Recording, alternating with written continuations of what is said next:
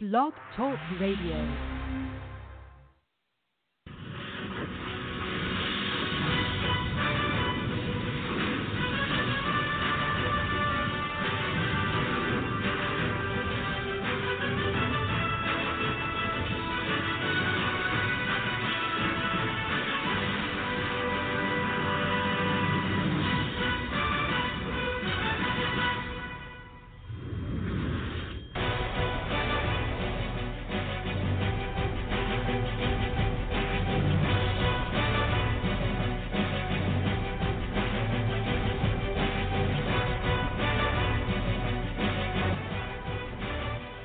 Good morning, everybody. I'm Richie. I'm here rolling live on Southern Sports Central alongside across the way, pushing the buttons, answering the phone, handling social media. Will Porter here for another five star show on Southern Sports Central. Blog Talk Radio is the family radio network that we're part of here this morning. We've got a big one here as uh, we're, um, well, got a lot to happen here uh, this morning. We're actually going to have only a couple of guests here join us this morning.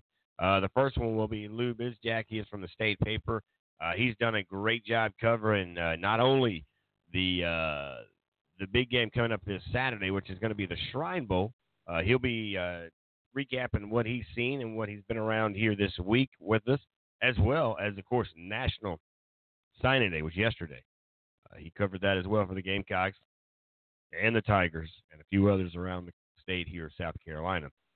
Again, is uh, Lou Bezjak at 7:30. Will join us. He's a prep sports coordinator at the State Paper in Columbia, South Carolina, and uh, formerly uh, at the uh, the Voice of the PD.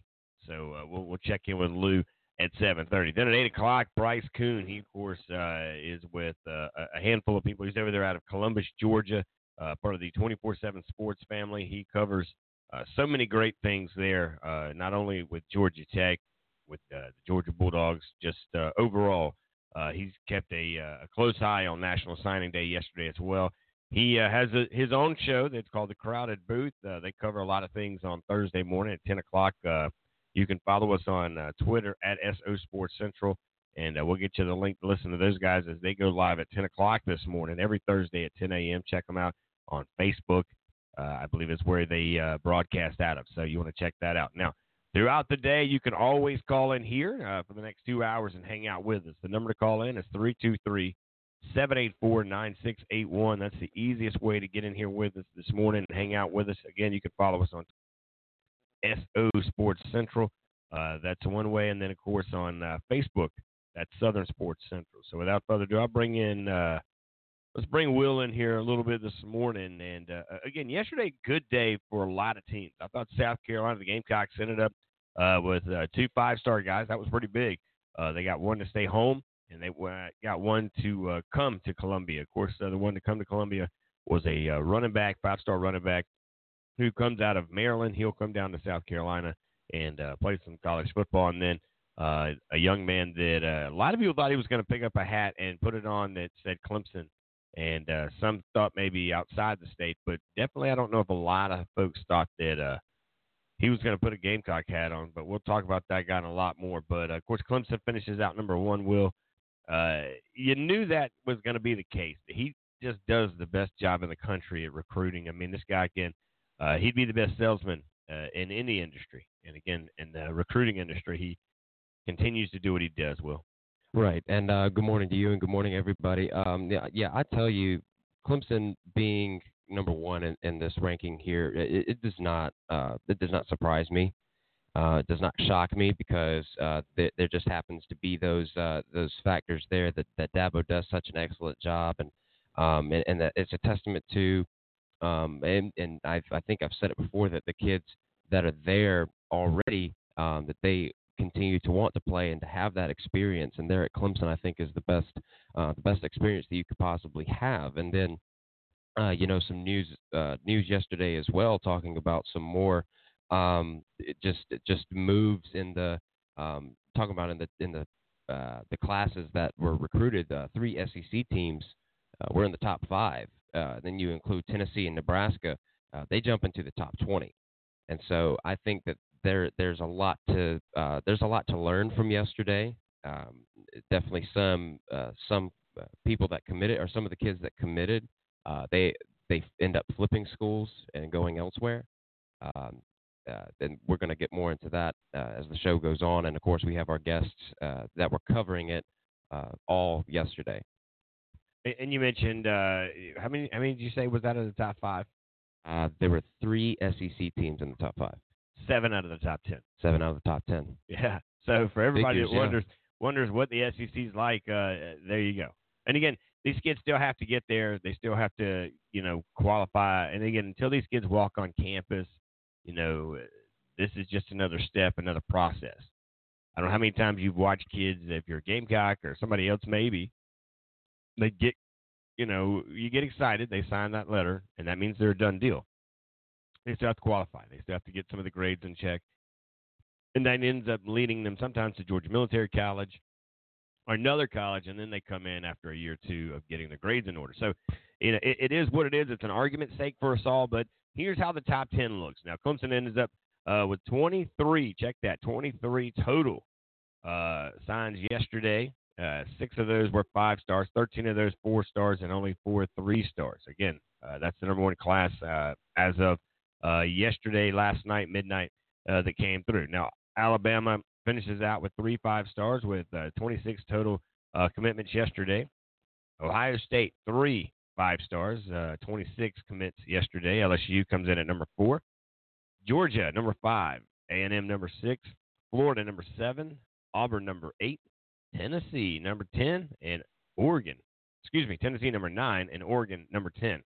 That rounds out your top 10. Coming in at number 11 is going to be Michigan, Oklahoma, Washington, Penn State, Notre Dame. Look at that. Notre Dame jumping in the top 15. Miami right outside of that at number 16. North Carolina. Watch out. Look at that. They have a top 20 recruiting class, and that's good stuff for the ACC because if you look through here, and I'm looking one more time before I make this comment, I don't see any other ACC school until you get, well, Miami's 16, and then 17 is uh, North Carolina. And I know you're going to sit here and, and somebody's going to say, well, Notre Dame's 15. Well, Notre Dame don't play in the ACC, buddy. Notre Dame is only there. Yeah, Notre Notre Dame is still independent Yeah. uh, in football. Yeah, They may be associated with the ACC in other sports, but in football they're still independent. They do, yeah, they they run the show in the ACC. They tell the ACC what they're going to do. That's that's that's by God awful. That's embarrassing. Uh, I'm yeah. I, well, I don't like that. By the way, I, I think that's how do you bring somebody in and and they tell you how they're going to do it. I mean, that'd be like bringing somebody in your house and them rewriting the rules of how things are done. That's just. Uh, do you need them that bad? And the other sports, they bring that much revenue? They don't. The revenue that they bring the most in is the one thing you ain't getting, and that's football. Yeah, and that they have that uh, that TV deal with NBC. Uh, I, I I'm not sure how how long that is going to go for, or, or until it expires. But that they always bring in that revenue. Um, you you have diehard uh, Notre Dame fans that are just uh, like all across the country, from from East Coast to West Coast and back again. Um, that they, they tune in on Saturdays uh, to watch the, the NBC crew and the and that broadcast of Notre Dame games uh, wherever they go, whether or not it is um, whether it is at home in uh, I think it's South Bend, um, whether it is at home in Indiana or or going elsewhere. But um, and how I know that they're diehard is because um, I remember this uh, tiny little tangent here, but they they decided to do something different with the broadcast team, and they had a camera set up on the sideline, kind of like an eagle eye view of the play, and it, it kind of it, it threw a lot of the viewers off because it's not the, the one that you're used to used to from the press box being stationary and it just and it just pivots with the play as it goes. With Right. this camera, they were what the producers were hoping for was that it would it would kind of just show a like a wider lens view of the entire play and fans didn't like that and they they were really traditional with their um they, they were just really traditional with where the camera was and how it was situated on the field so just kind of kind of a little tidbit there of just how hardcore that uh, football fans in Notre Dame are Well, yeah, I think all fans are like that. They're just spoiled to what they're used to. They don't like change. Old people don't like change either. And here's the deal. Uh, you know, I mean, the ACC's got a bunch of TV networks over there. They could program a team or put a put a team together to go and broadcast a game, uh, and they would actually put the same guys together. If that's what it took, they would do what they need to do. But the deal is, I don't think uh, Notre Dame's not going anywhere uh, in the near future with the, their contract with NBC. Uh, but anywho, let's go back to it. So Notre Dame is at number 15 in the uh, in, in, yesterday's National Signing Day. Number 16 is Miami. Number 17 North Carolina. Number 18 Nebraska. The Gamecocks coming in 19, as I mentioned, two five stars, 22 overall signees yesterday. Kentucky right there at number 20. 21 Texas. 22 Florida State. Georgia Tech, look at the Ramblin' Wreck getting in there at the top 25 at number 23 with 24 commits yesterday. Four of those were four stars. Stanford at number 18 with one five star. They're number 24. You know who they got yesterday? It's a running back. Emmitt Smith kid came in yesterday. We're going to play a video, and I uh, sent that through yesterday uh, uh, of what he said, and, and, the moms and dads and players and anybody. I, I, want everybody to listen to this interview when we come back from break. Uh, this is Emmitt Smith talking uh, to the media about why his kid didn't choose Florida, and the way he describes it. Dads, I hope you listen to this one 110 percent. I hope you hear him loud and clear because I know a lot of dads struggle with living through their kids and, and wanting the best. I get it, but uh, he's going to put it better than anybody I've heard. Period. Uh, round out the top 25, Mississippi State.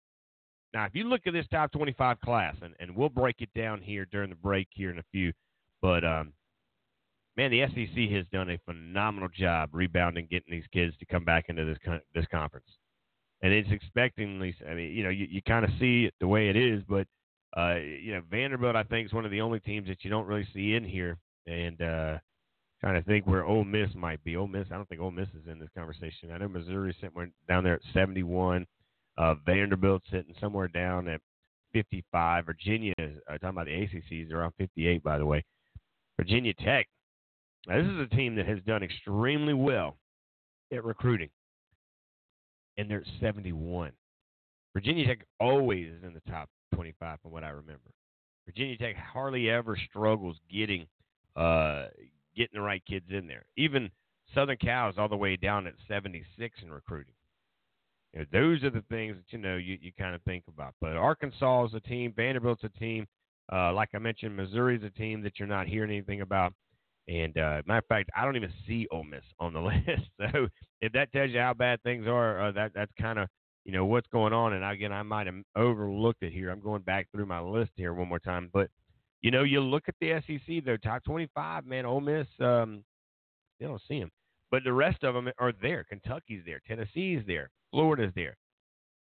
All right. The only two teams that are not in the top 25 out of the SEC East are Vanderbilt, who's ahead of Missouri. Everybody else is hanging out inside the top 25. That shows you the direction of where this conference is going back to. Yeah, and that that's the that's the direction of the SEC East. And of course, we'll we'll dive in into more of this after the break um, in, in just a few seconds here. But um, yeah, we're gonna we're gonna dive into really uh, kind of talking about what that means for the SEC East uh, coming up this year because uh, it, it, was a breakthrough season I think for Florida and for a lot of the uh, a lot of the teams there.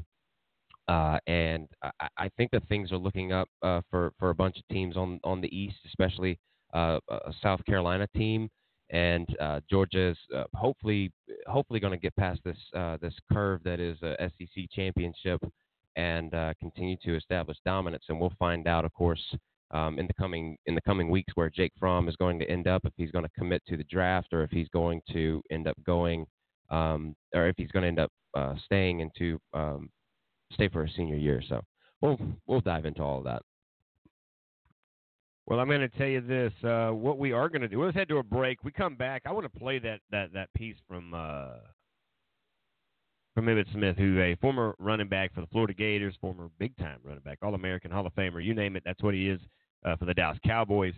Uh, we'll play that and much more. I do want to hear from you today, so let's settle up and uh, let's uh, get right to a great show as we're going to go to a break. 323 784 9681. That's the number to call in here. We'll break down National Signing Day when we come back. You're listening to Southern Sports Central Live on Blog Talk Radio.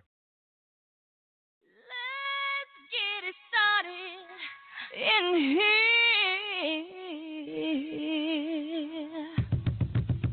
And the bass running, running running, running, and running, running, and running, running, and running, running, and running, running, and running, running, and running, running, and in this context, there's no disrespect. So when I bust my rhyme. five minutes more to disconnect from all intellect and let the rhythm affect. Lose the inhibition, follow your intuition, free your inner soul and break away from tradition. Cause when we be out, it's fully beat out. We shit out. Burn it till it's burned out, burn it till it's turned out. Act up from northwest east side. Everybody, everybody, let's get into it. Get stoked, get it started, get it started. Let's get it started. Let's get it started in here. Let's get it started. Let's get it started in here. Let's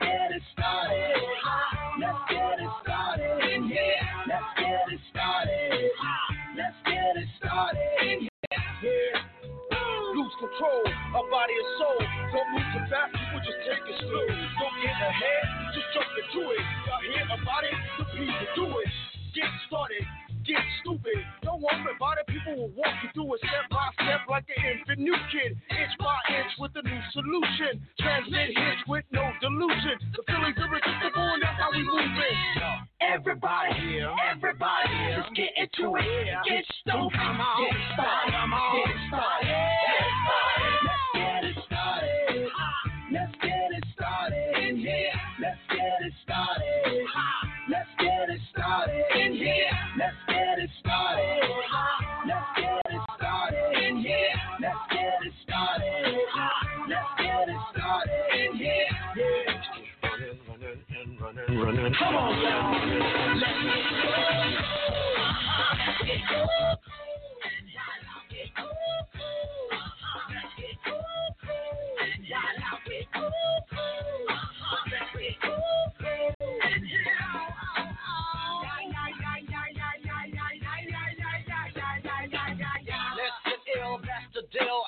Applicator will bring the front dot. Just lose your mind, this is the time. Your can't stand still, just bang your spine. Just bob your head like me, Apple D. Up inside your club or in your Bentley. Get messy, loud and sick. Your mind fast moment on another head trip. So come them now, do not correct it. Let's get ignorant, let's get hectic. Everybody, everybody, let's get into it. Get stoked, get started, get started, get started. Get started. Let's get it started. Let's get it started. Let's get it started. Let's get it started. Let's get it started. Let's get it started. Let's get it started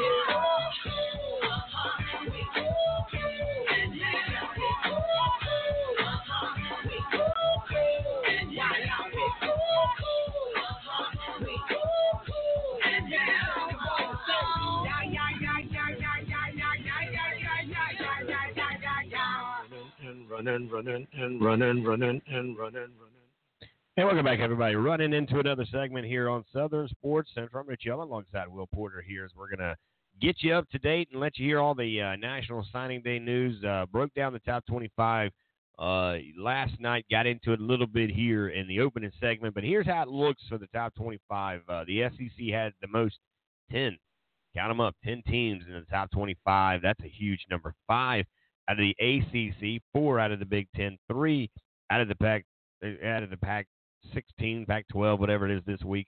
Uh, the Big 12 has two, and independently Notre Dame comes in with that number one situation there. So uh, there you see it right there in front of you.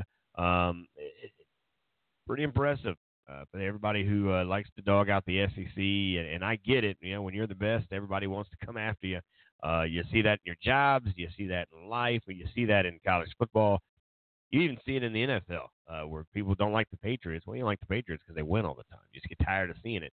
Uh, you see it in NASCAR with Jimmie Johnson and and uh, Jeff Gordon's. Uh, you know, when these guys are constantly winning, hey, jealousy is a mean, ugly Yeah, right. friend. Yeah, right now is Kyle Busch, and I'm probably gonna maybe dive into some NASCAR in the off season on the Saturdays, um, on the Saturday shows.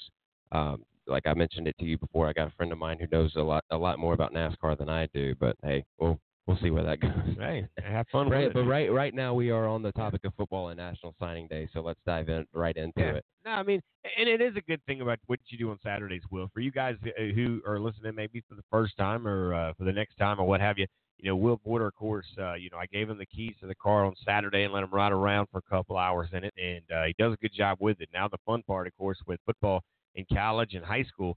Uh, well, at least high school's over, but the college aspect of it's going to start slowing down here in the next couple of months.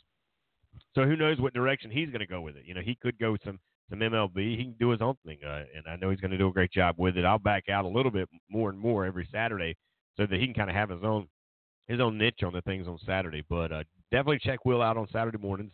Uh, eight to ten is the time. It is the fifth quarter show. He does a good job with it, so check him out, call him in, and uh, hang out with him. Now, that being said, uh, over the weekend um, coming up, there is going to be an All Star game. It's the final All Star game for the state of South Carolina. They're going to play in uh, North Carolina versus South Carolina.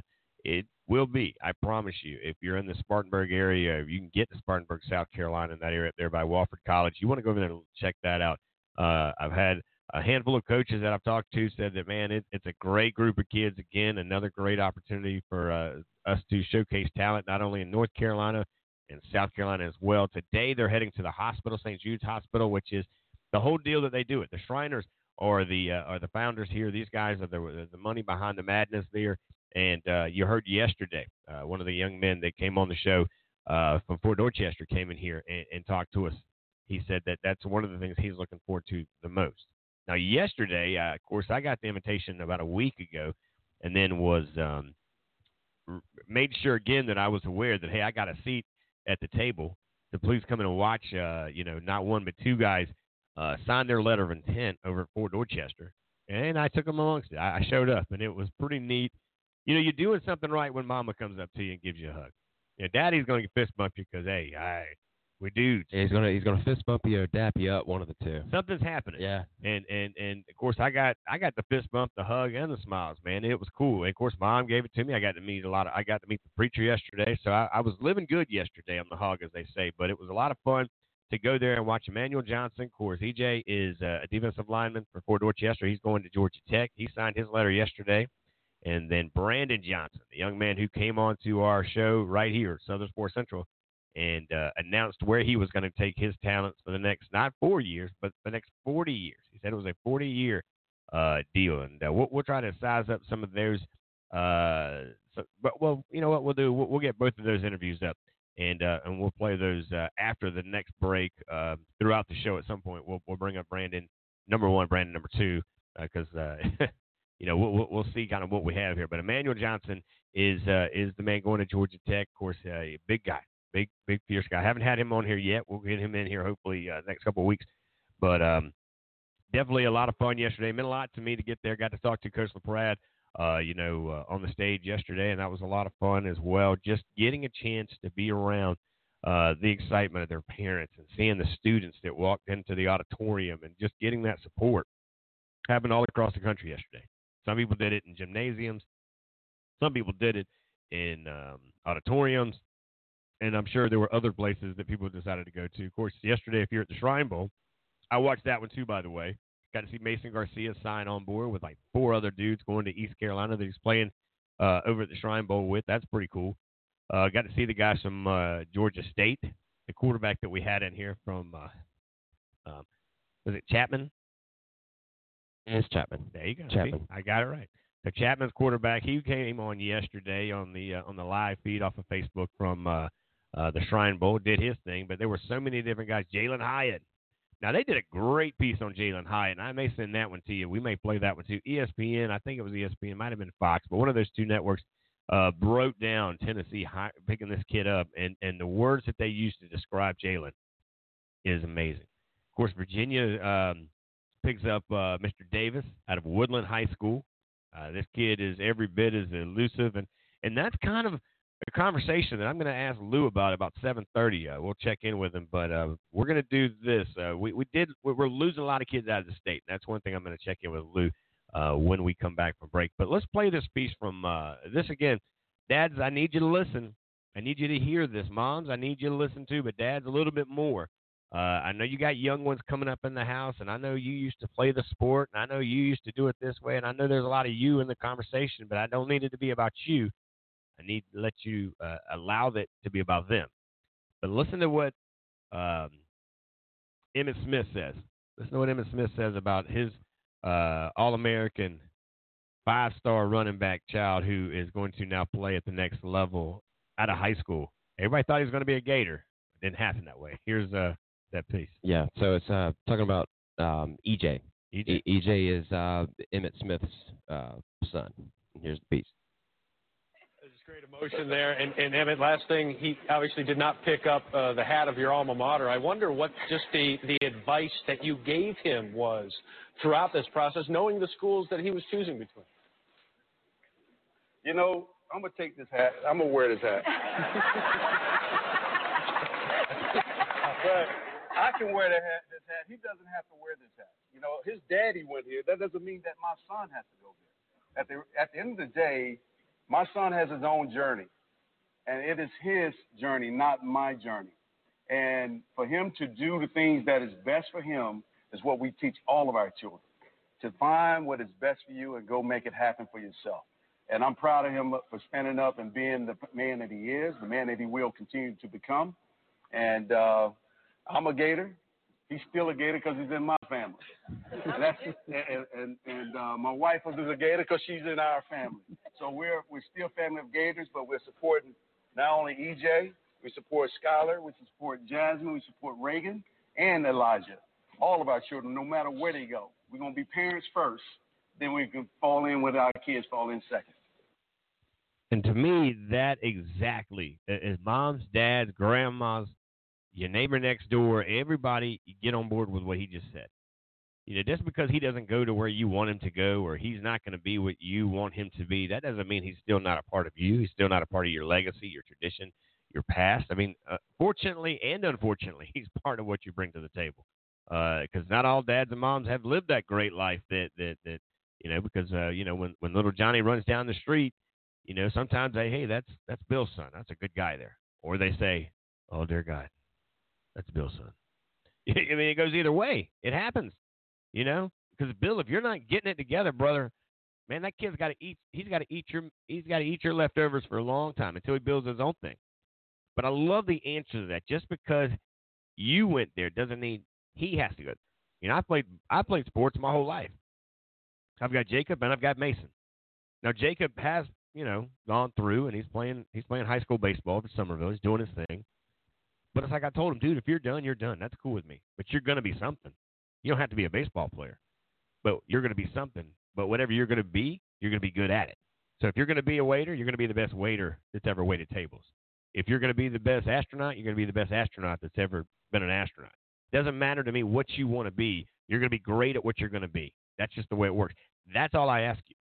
You don't I, look. I don't care, dude. I played sports. I went through that ringer. You know, that's one thing. I, I, I you know, I'm, I'm 41 years old. I go work out in the weight room, and I'll head over to Summerville or or wherever I, you know, usually it's Summerville because I'm right down the street from there. And as I'm working out, you know, you get these little young kids in there, and I, hey, look, I love those boys because I've watched them play football at Summerville, and, and and the Luke Taylors of the world like to come over and bust my chops a little bit. And of course, he's 17, 18 years old, and he's like, "That's all you got?" I was like, "Dude, I'm 41. You think I'm here to impress you, dude? Not even. You want to compare notes? Because you know what I was doing when I was your age, and they quickly be quiet.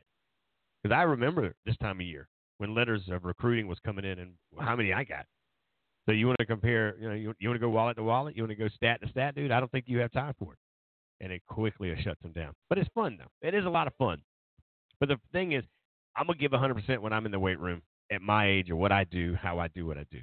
And that's all I ask of my kid. And that's all I ask of the Summerville kids, the Fort Dorchester kids, the Goose Creek children. Look, dude, when you go out, ball out. I think Coach Knox nailed it in his pregame. Heart. Come out here with heart. As of right now, for the next three hours, this is the most important thing in your life. At the end of this game, we'll reevaluate everything. But while you're doing this, do this well. And that's just one of the many things that I that I took out of that.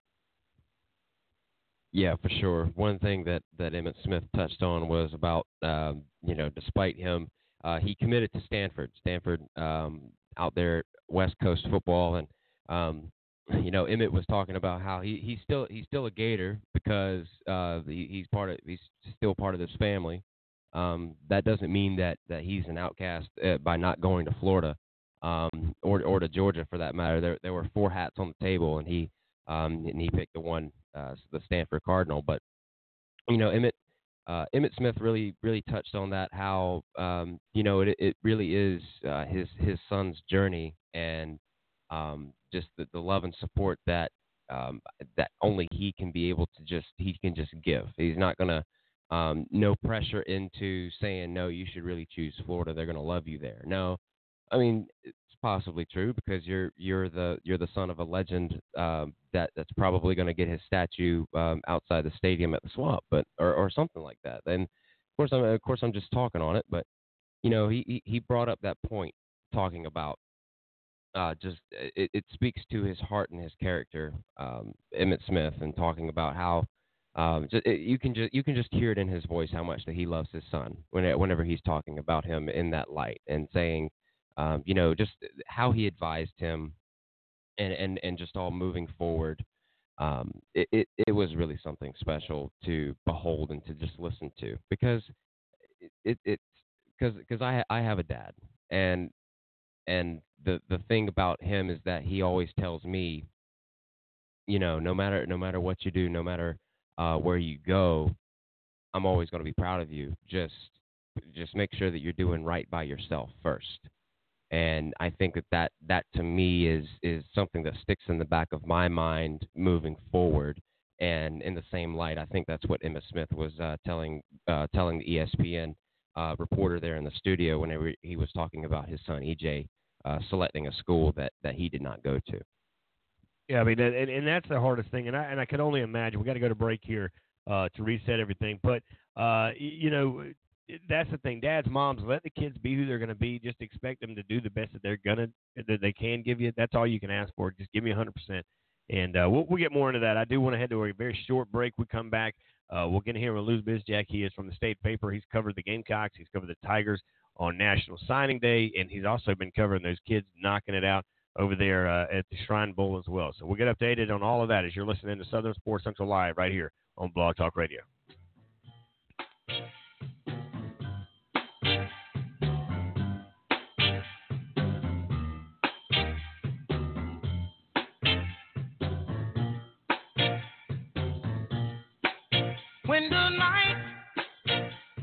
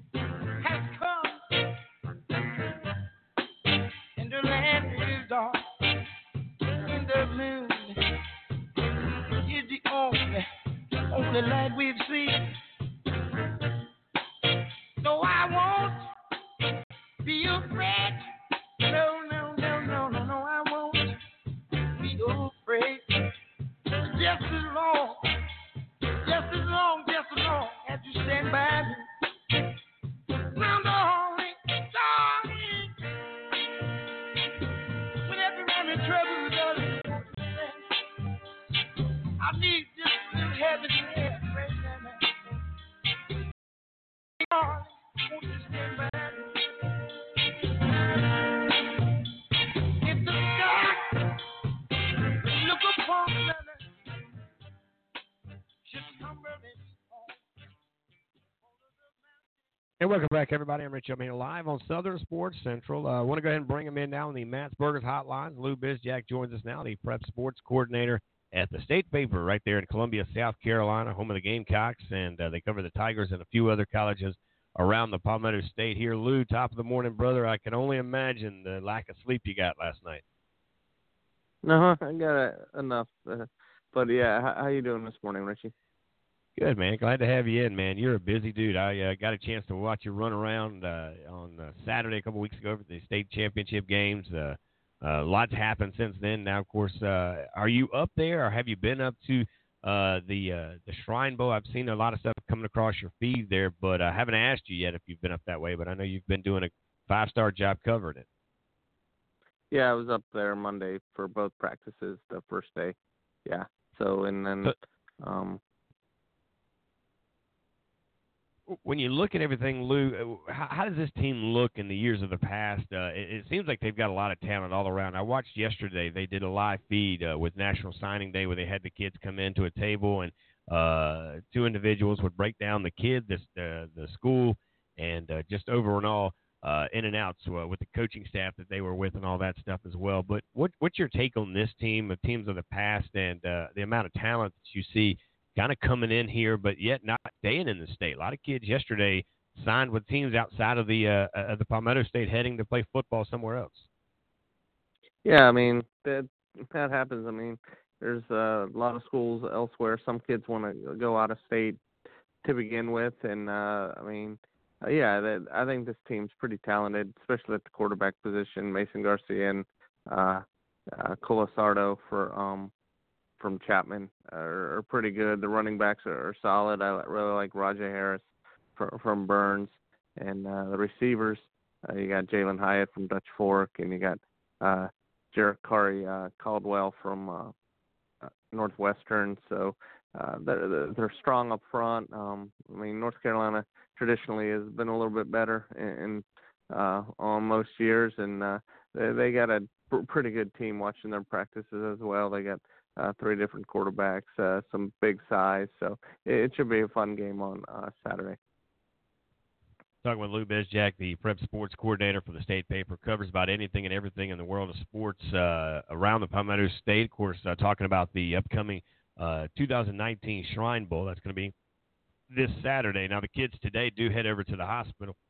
We actually had a kid yesterday over here uh, from uh, Fort Dorchester. Uh, Mr. Daryl Ware, Ware came in here, a linebacker for uh, the Patriots, and, and that's the first thing that he mentioned, Lou, was taking that trip. So they've done a great job educating these kids about what this game's about, the bigger picture, as he kept saying, uh, of why we're getting together, hanging out, getting to learn one another. Um, as uh, everybody kind of has their thing. I know last weekend on Saturday uh, we got to see the North South game, which the South team was able to kind of break that losing streak a little bit. Even had a Mr. Football coming out of uh, Mr. Doty, who's heading over to play for the Gamecocks here, uh, I believe in January. He's going to enroll early, uh, but they actually take kids out and go shopping with them. So there's so many different things. Uh, kind of recap maybe your thoughts of, of the North South game. I know you covered that as well, and and, and the traditions that both of these two, uh, I would say, programs that put these games together. Yeah, it's it's fun. They and it's more than just the the game. Like you said, uh, the Shrine Bowl. They usually uh, take the kids to the hospital earlier in the week, but uh, this week uh, they're doing it today. They they won't practice in the morning, and they'll go and take the kids to the hospital, and uh, it's, it's a good experience for the kids and the coaching staff and and uh, North South. Uh, every Thursday, they uh, on game week they they give gift cards. Uh, I think it's Boys and Girls Club or I forget what uh, affiliation, and then uh, the kids get to go shop uh, with, with the players, and they, they have a certain amount of time, and they give them a certain amount of money, and it's it's a good experience talking with the players and kids that have played in the past and that, and they they really have fun, and uh, that's uh, it gives a good perspective, not just playing football and uh, uh, doing other things as well. Live right now with uh, Lou Bezjak, the prep sports coordinator for the state paper, one of the hardest working mans here in the Palmetto State. Uh, I get to see him firsthand around uh, many sports venues as we're talking about not one but both of the All Star games that are happening. And now Friday night, there's another one that's going to happen. And, and uh, Coach Parks and a lot of the coaches there got together and realized that there's only so many spots in uh, the North South game. There's only so many spots and of course, the Shrine Bowl. So they created another bowl game. That's going to be on Friday night in the Metropolitan Bowl, I believe is, is how you pronounce it there in Columbia, where you'll see a lot of that local talent around. Uh, I think he said 13 different counties around Columbia that are invited in to play on Friday night to do some big things. Uh, second year, if I'm not mistaken, that they'll play this thing, and again, it's a Friday night, the day before the Shrine Bowl. Uh, have you been able to kind of keep up with the, the team over there and what they're doing? Yeah, it's a good experience for the Columbia kids, and uh, last year they had it. It was on a Saturday. They had it at Irmo. This year it's going to be at Brookland-Cayce. It's uh, Friday night, 6:30.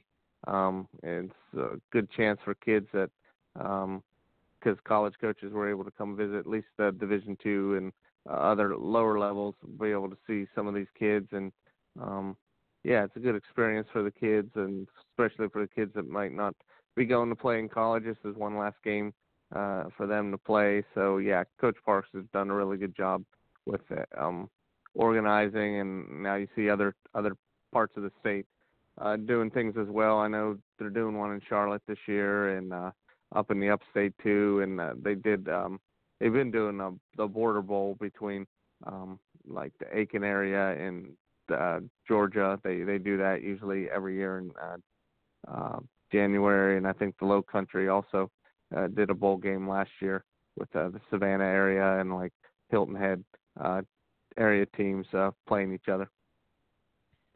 As always, uh, a lot of fun having you in here, man, because you educate us and uh, get us up to date on everything that's happening. I don't know how you do it, man. Keeping up with the entire state the way you do is, is incredible and impressive all in one. Uh, Lou, let's talk about rec- recruiting now. Of course, uh, this well, that's what these games are helping these kids. One final push here to get recognized, get an opportunity to be seen, or to showcase that talent one more time there with that helmet on their head that they'll wear for the final time for their high schools. Um, that being said, yesterday, National Signing Day, it comes early in December. Uh, we, we, all know the ups and downs of it, but but kind of give me your recap of it. Who won? Who lost in the state of South Carolina? Who was your biggest, I would guess, surprise that ended up signing yesterday? And uh, just an overall, I guess, review of, of, how yesterday went in your eyes on National Signing Day. The biggest thing was Jordan Burch. I mean, he was the big announcement, um, top ranked player in the state, and he decided to commit to South Carolina. So that was huge for the Gamecocks. He didn't sign though yesterday, so uh, there's still a little bit. He he'll have until Friday night. I think it's seven to sign. But if he doesn't, then basically he's just committed, and uh, he wouldn't won't sign until uh, February 5th, um, which is the second national signing day. So uh, we'll see what happens there. Yeah, there's a lot of mystery uh, around his commitment and, and not talking much and um, he had a lot of a lot of big schools after him, but he decided South Carolina, and that's a huge get if they can get him there. Um, with, with the class they put together with Luke Doty and Marshawn Lloyd and um, the other in-state guys like well like like Doty and Tonka Hemingway and Tyshawn Wanamaker, O'Donnell Fortune as well. So that that would be huge for South Carolina. Clemson had another huge class. Uh, not too many in-state kids. They got, I mean, Tyler Venables, uh, Brent Venables' son, I think was the only one. Uh, Demonte Capehart, who was from Hartsville, but he finished his high school career in uh, IMG Academy in Florida. But uh, other than that, they had a, I mean, they're the number one ranked class in the country. Uh, got a great quarterback from uh, Don Bosco in uh, California coming. So uh, I think Coach Sweeney did a. That's the first time I think they've been the number one class uh, so they they had a lot of a lot of spots, and they they filled them with some some quality players. Well, let me ask you something about you mentioned the Gamecocks and, and the Tigers, of course. Uh, Coastal Carolina kind of did something uh, that that it kind of shocked me having that transfer portal kind of blown the doors off of it. And one day, I believe they had uh, over 15 kids or something like that jump into it. Uh, have you had a chance with everything going on to kind of look into like what's going on at Coastal and, and of course uh, you know, they have a new coach over there that was already on the staff. Course, he coached at uh, uh, Charleston Southern. That's Coach Chadwell. Uh, I know him a little bit better than, than, than maybe some because he was here in the Low Country for so long.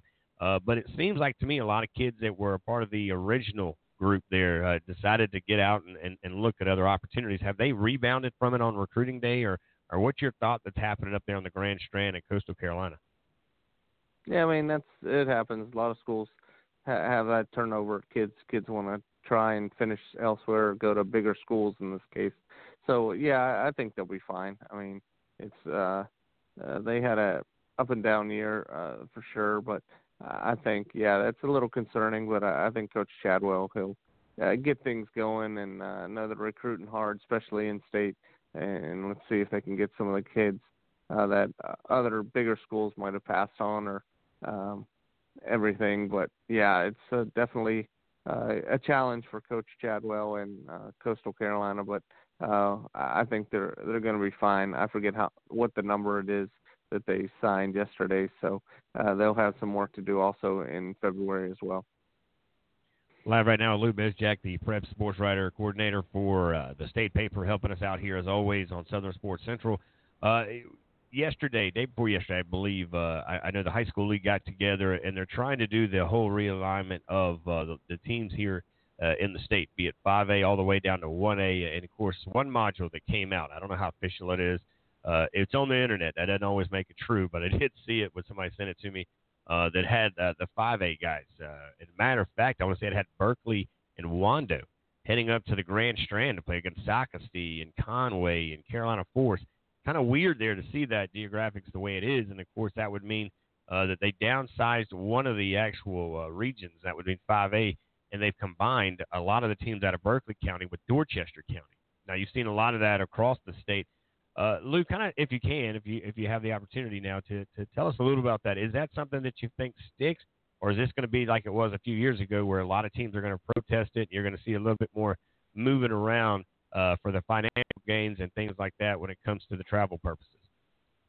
Well, we'll see. Nothing's official.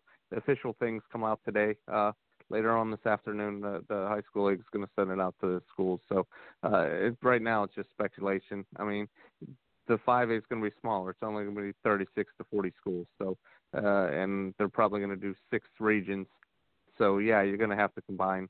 Uh, schools are going to do probably three regions, three uh, lower state regions and three upper state regions. So yeah, there's going to be more, uh, a little bit more travel, and you, there's some schools that are out in the middle of nowhere that you kind of like the Lugoff Elgins, the um, the other schools like like that that 5A wise that uh, you're going to have to travel in uh, Myrtle Beach area and Charleston. And that makes sense because uh, then you'll have the Florence schools. Uh, they need a spot as well. I think uh, uh, there's a chance of South Florence will drop to 4A though uh, during this realignment, so they're going to have to go play somewhere as well. Talking to Lou Bezjak, helping us out with the high school stuff as we speak right now about the realignment. That news is going to come out later today that it gets sent over to the high school league. Of course, uh, there's a lot of speculations of, of some teams going down and some teams that want to go down are going to have to stay up. But it all has to do with a lot of uh, the, the counts in the high, hallways and the bodies there on campus. Uh, with that being said, uh, any news on what you see out of uh, you know? I think the hottest conversation during the season were, were these charter schools right? They wanted to hold these guys accountable because they have a little bit different ability to get kids on their campuses a little bit differently uh, than others, right? I mean, and you look at it and they're benefiting from it in different aspects. Uh, your thoughts, maybe, or your, anything you've heard of when it comes to charter schools? Are they just going to kind of, you think, keep it as par and keep moving forward and, and just doing it the way they've been doing it with these guys? Yeah, they had that committee, uh, the competitive balance committee, but you know, really nothing was decided. I don't think to uh, a rule one way or another if to use a multiplier or make teams play up a class like they did in the last realignment. Um, I guess you have to see when when it comes out if schools are going to be made to play up a classification, which they should be. Uh, I think they should play up two classifications really, uh, just to uh, uh, to make things fair. And uh, so all all private schools and charter schools should uh, play up two classifications, and that's that that would make things fair, uh, or or do the multiplier. But the multiplier didn't seem to have a lot of um, steam, or the the I don't think I know the private schools and charter schools really against this, but I mean they do have advantages whether they want to admit it or not. So uh, definitely, I think one one class, uh, maybe two classes, they need to play up uh, for sure. Yeah, I, I would agree with you. You know, and again, as, much as I, I'm a big fan of what, of course, I see Coach Greer doing down here in Charleston and Oceanside, and these guys, uh, you know, from their parents on the sideline to the kids on the on the football field to the coaches that work them out day in and day out. You know, and, and they he does have that argument. He says, "Look, I'll play anybody, anywhere, anytime. Just let us know where." And, and I love that about Coach Greer. That's the one thing that that we get to hear down here on this end. I know you guys have great collegiate uh, up there in Columbia, and there's another one I believe uh, up towards Rock Hill, and two or three more that are getting ready to open their doors here between Greenville, Beaufort, Myrtle Beach. Uh, but but you're right, they do have an opportunity to do things a little bit different than, than of course uh, some of the public schools do. I know for sure here in, in Charleston because I'm I'm here in the backyard of where all this action's happening. Uh, but I agree with you. I think two classes up are about right because they're blowing the doors off if they're in 2A. They're blowing the doors off of most of the teams in 2A. Uh, so that kind of shows you that look, they need to be playing up a little bit better. It's better not only uh, for for the program they're playing, but it's also better for the for the other guys on the other side of it. It's just not a fair playing field.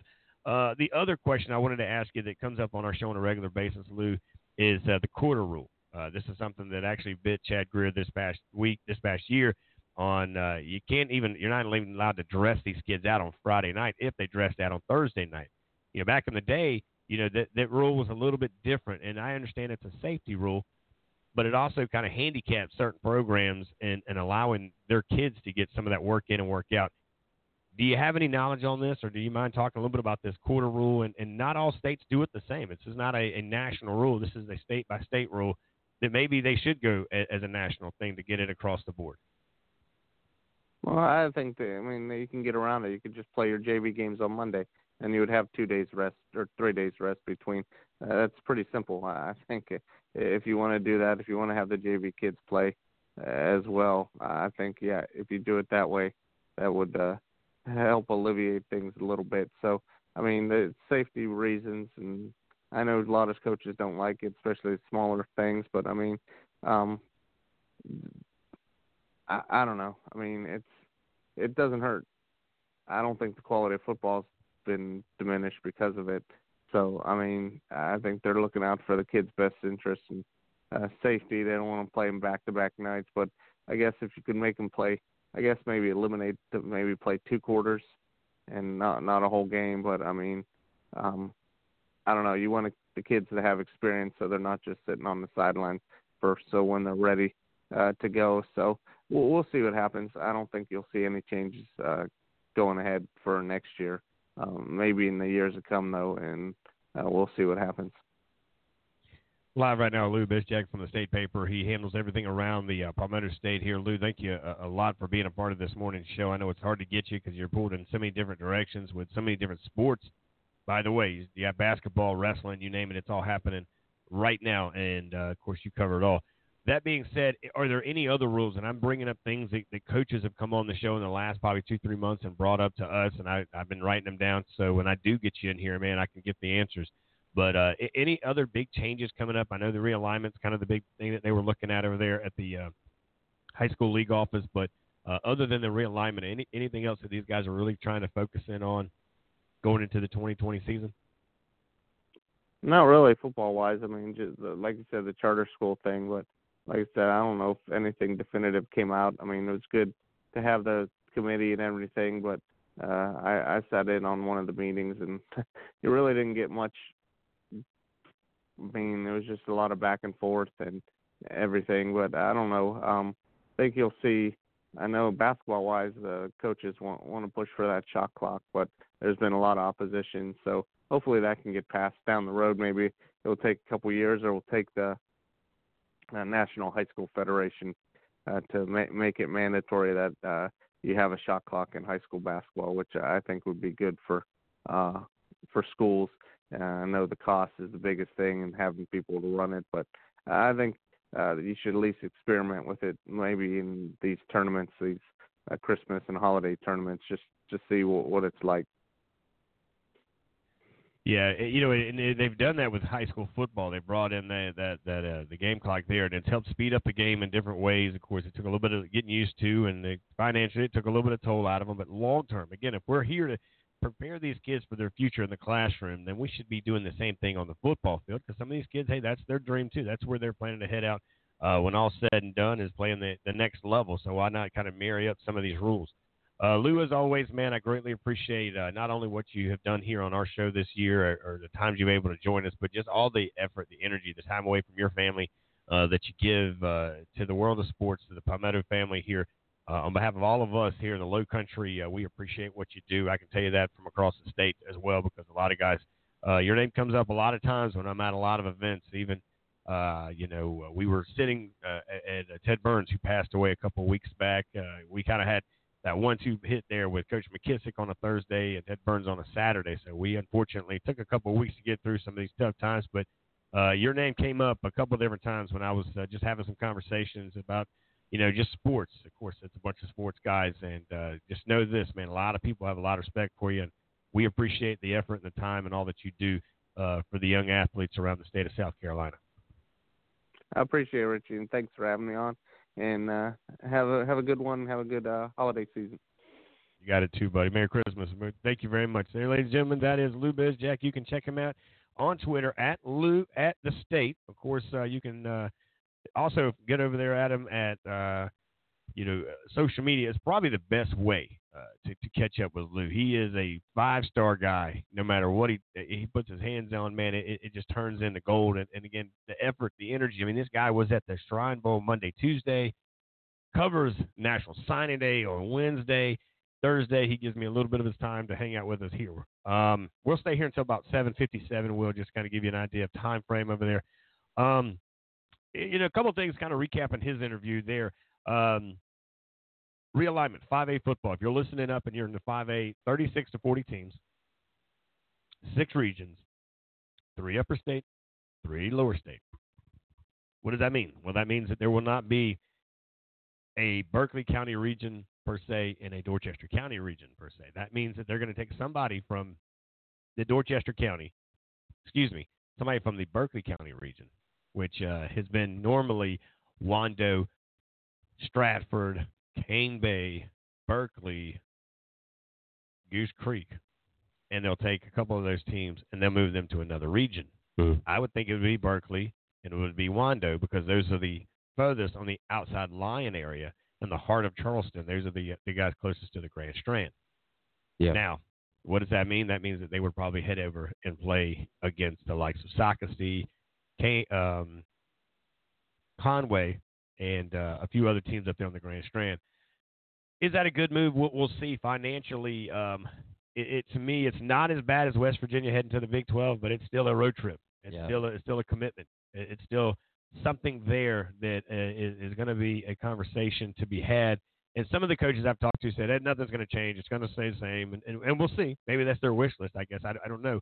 We'll know today of the first proposal officially that's going to come out. Now, we've had one kind of leak out, right, a couple days ago that, that had those teams, like I mentioned, Wando and Berkeley, heading up to the Grand Strand of that region. Um, which, uh, again, that would make that region a little bit better. That'd make uh, that region a little bit tougher because uh, Berkeley's going to come with it. Berkeley's losing a lot of guys, I think, for their senior class, but they reload, and Coach Robinson does a great job. Jimmy Noonan does a great job with Wando. I, I think they're losing a handful of kids, but I think that they also um, will, will could be competitive in that region. Conway is rebuilding. Socastee is trying to figure things out. Uh, Carolina Forest is losing a quarterback and I think a running back. But Mason Garcia is heading to East Carolina, which we saw his signing up yesterday.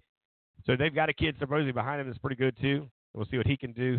Um, like you said, West Florence, South Florence is in, I think, in that region as well. Uh, he mentioned South Florence, I think, heading down to 4A. And there's going to be a lot of teams right now trying to jockey themselves to go to 4A. I've heard that Berkeley wants to go to 4A football. Now, why? I don't know, but that's what I've heard through conversations. Nobody, that conversation did not come from anybody on the campus over there at Berkeley. Now, you look at that, and then all of a sudden you got the competitive balance of what you have in charter schools. You know, what Coach Greer has put together over at Oceanside is, is uh, nothing less than amazing. I mean, he has taken kids that has not started on other teams, and he's made these kids really good at what they're doing.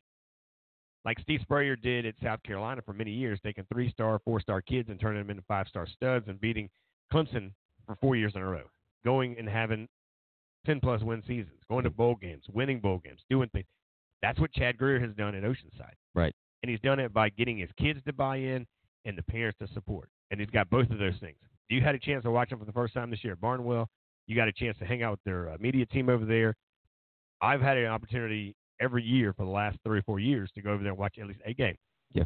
And um, go to practices every once in a while. Coach Greer and I are, are uh, I'd say pretty close when it comes down to him opening the door and saying, Richie, whatever we got, you got, brother. If you need it, you get it, you got it, we're good. And I appreciate that. The love that, the, that these coaches give us and across the state and here in the low country are pretty cool. Yeah, I, you I think the the experience was definitely really cool, even though that it was a road game against Barnwell, um, and, and going on the road to Barnwell, and that was uh, quite the road trip for for them. I know it was for us, but um, you know the the program that they've put together. You know, I only know of two uh, charter school programs with the name collegiate in it, and that's Oceanside, and that's down here in the Low Country, and then Gray Collegiate Academy is up in the up in the Midlands around the Columbia area, and they're in the same region as uh, my alma mater, Saluda and uh, I- and as far as I know, that these uh, collegiate uh, charter schools only go as high as up uh, 2A, maybe even 3A for that matter. But um, you know, to, to to tell you the truth, um, the, the the program that they that they put together, I know uh, that Chad Greer does an excellent job with those kids, and you know, the parents have um, the parents have really bought into the um, really bought into the program, and it's as every bit of 2A football as you would expect, um, even from even from a charter school such as uh, Oceanside. Uh, and and they they travel well. They are loud. They are there. They they make themselves known. Um, you know, but but for the matter, it, it's it's tough about the whole uh, region realignments, or even uh, for the uh, for the changes in the uh, the regions and what schools are going to move up to 5A or 4A, which ones are going to move down from 5A to to 4A. I, it, it's really tough, uh, and I, it's going to be tougher. I, I would imagine for a Berkeley or a Wando if they move up to the uh, to a Grand Strand region in 5A. That's going to be one hefty road trip that they have to go on, and even for the schools that are up there that would have to come down to play Wando or uh, Berkeley, it would just it would be tolling. I would I would imagine, but I, I have confidence that they'll uh, that they'll get it figured out one way or another. It's just it's, it's tough. It is tough, no doubt about it, guys. We got to go to break. Top of the hour. You're listening to Southern Sports Central and Blog Talk Radio, guys. Coming back. My family and I were suffering with no protection from the hot Carolina sun. I called the tent farm and they told me about their line of ceramic window film. Now I have 99.9% protection from harmful UV rays for the ones that matter the most. You don't have to be a math teacher like me for those numbers to make sense. Don't be alarmed. Call the farm. I was driving in extreme Charleston heat. I couldn't take it any longer. I wasn't alarmed. I called the farm. I used to be the victim of bad tent. It was so horrible, I was embarrassed to be seen driving even in my own hometown. I called the tent farm, and they took care of me. I wasn't alarmed. I called the farm. I'm Jonathan Farmer, owner and founder of Tint Farm. Are you a victim of bad tent? Are you suffering from extreme heat? We here at the Tint Farm want to help you with these horrible conditions. Don't be alarmed. Call the farm.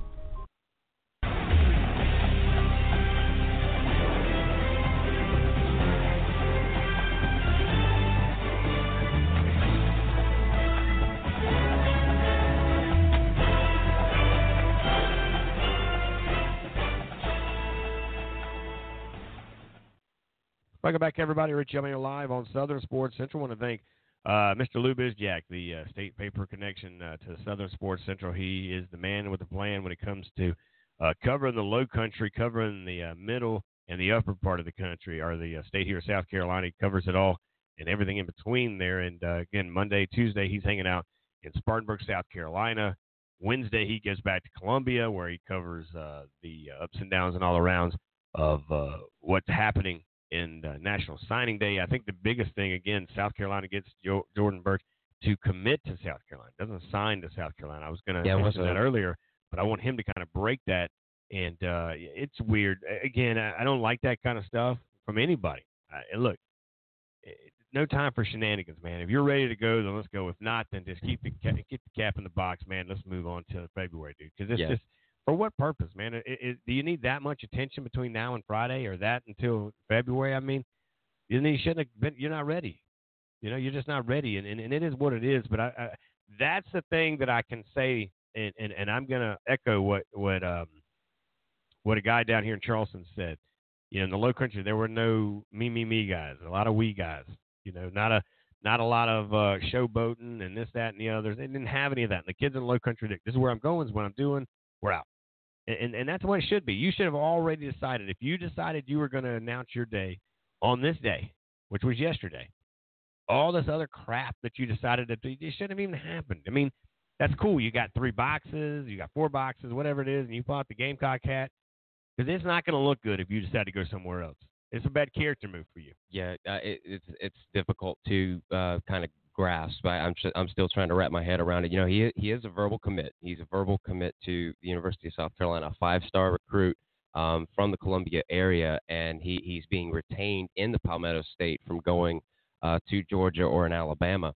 Uh, for that matter, and so he, how he was able to um, how he was able to basically uh, flip and say that he's going to South Carolina now. He has not signed the paperwork; it's not yet official, but uh, like it, it's just it's difficult right now because it is it is it is not officially National Signing Day. Yesterday was an early National Signing Day, and in a way, it's starting to become National Signing Day because it's uh, I guess that's just the culture that uh, college football is now leaving the impression for uh, for these high school kids and for the kids to um, you know make their decisions now.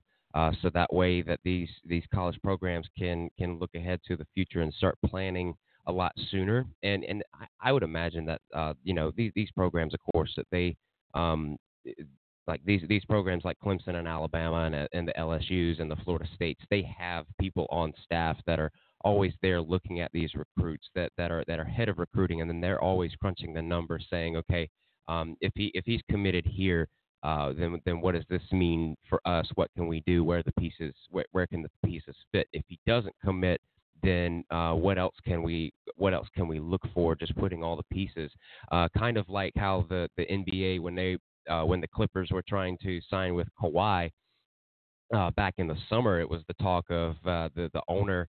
Um, uh, the the owner and he he was he was up in the office late at night and early into the mornings, probably working 18 hour days, uh, just just trying to formulate a plan, uh, seeing what pieces can we trade away, what pieces can we offer, what roster moves can we make uh, in order to bring in this guy.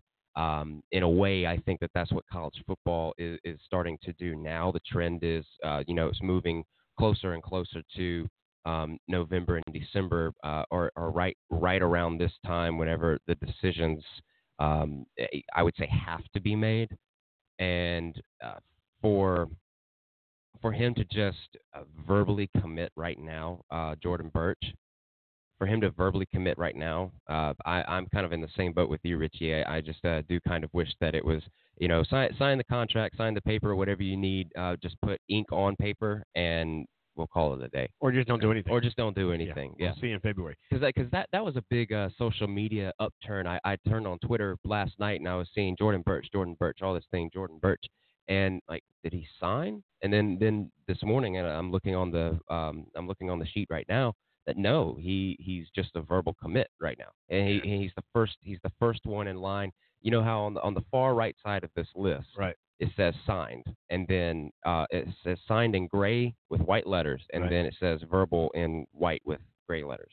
Yep. And he's the first one on the list of verbal. He hasn't signed yet. Well, when he does, we'll talk more about him. That's all the uh, that's all the airtime I'm going to give him here. Uh, we will say this: uh, go back and look in our inbox here. I sent you a couple of videos. I want you to play them.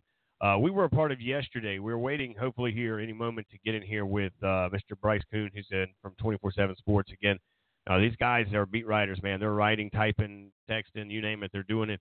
Uh, they earned their money yesterday a little bit more than they usually do because, uh, well, they're the guys that you got, got, got up this morning, got to read all these articles. Now, uh, I am going, getting ready to uh, let you hear uh, from both of the guys that invited me to their National Signing Day uh, event over at Fort Dorchester. Manuel Johnson, who's heading to Georgia Tech. Brandon Johnson, who's heading to Navy. Uh, of course, Brandon announced his commitment here on the show a couple weeks ago and then signed on the dotted line yesterday. Uh, but it was a five star situation yesterday, and, and I want to thank the the folks over at Fort Dorchester, the administration, the coaching staff, of course, uh, Coach LaPrade.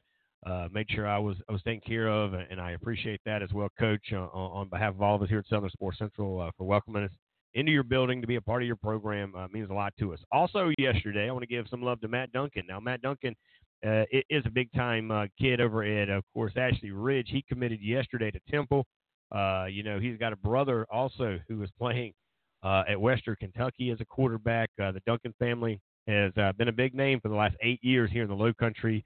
Uh, I'm pretty close to the dad over there, and uh, I can tell you this: he'll be uh, he'll be missed by those at Ashley Ridge. He will not be missed by those that had to play against Ashley Ridge, because I watched this kid uh, firsthand this past season, where Summerville had to go over to Ashley Ridge, and uh, he taught a lot of kids. Not only can he throw the ball, he can run the ball. He looked like a dual threat quarterback going through. So uh, we wish Matt and uh, his family the best of luck as they uh, close the door in high school sports. The final Duncan has uh, checked out, and we'll be checking into Temple. We'll keep an eye on him. I'm going to try to get Matt on the show with us, if not tomorrow, next week. He's never been on the show, so you know, usually when we try to catch up with him, you know, he's got a thousand things going on. So hopefully we can get him settled in and have him in here on the show.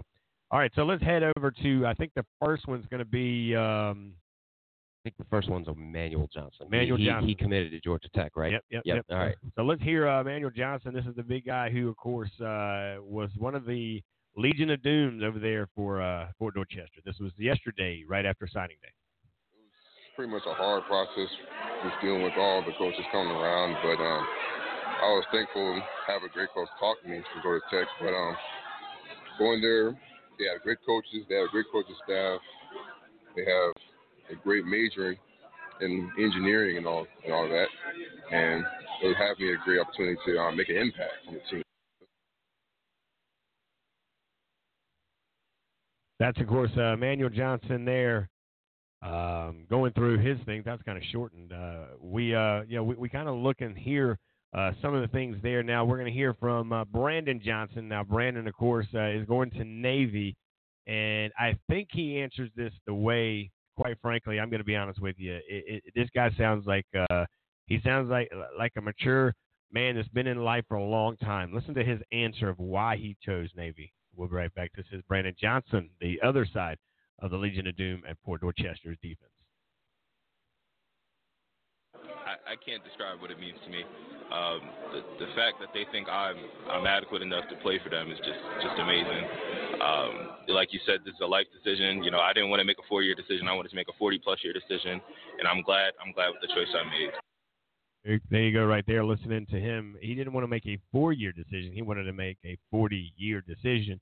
And exactly right there, because here's a guy who's going to play football for four years, right? He's going to do his thing over at Navy. And then when he's done, he's going to war, a different type of war, not like the war he's been doing in high school football or what he'll be doing on Saturdays over at Navy, right? Where he's going to be a part of, to me, one of the best games in college football is Army Navy. That's just cool and crazy all in one. And I asked him yesterday, is uh, you know, I saw the big guy and he met me at the front door, gave me a big hug and welcomed me in, and you know, walked me to where where I was going to be at.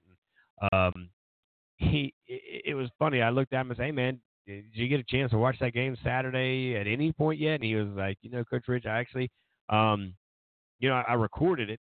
Uh, I hadn't had a chance to watch it yet. I know who won, of course, but uh, you know that that's pretty pretty cool, man. Because I I don't know what it's like to play in the military college level at the Dell over at the Citadel, of course, or Army or Navy or uh, West Point or any of those type of places that you you know any of those places that you could play. You know, it just means more. It's a different feel. You know, you talk about traditions in college football and what it means.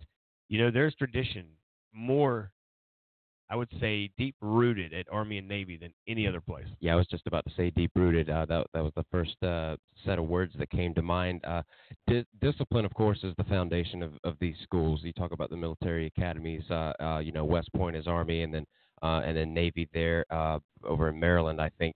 And then you know the Citadel down here. There's a bunch of there's a bunch of others. Air Force out in Colorado. Discipline is is the first um, is the first pillar that they have, and then it, uh, then of course it's uh, tradition and uh, and the culture that that just surrounds it all.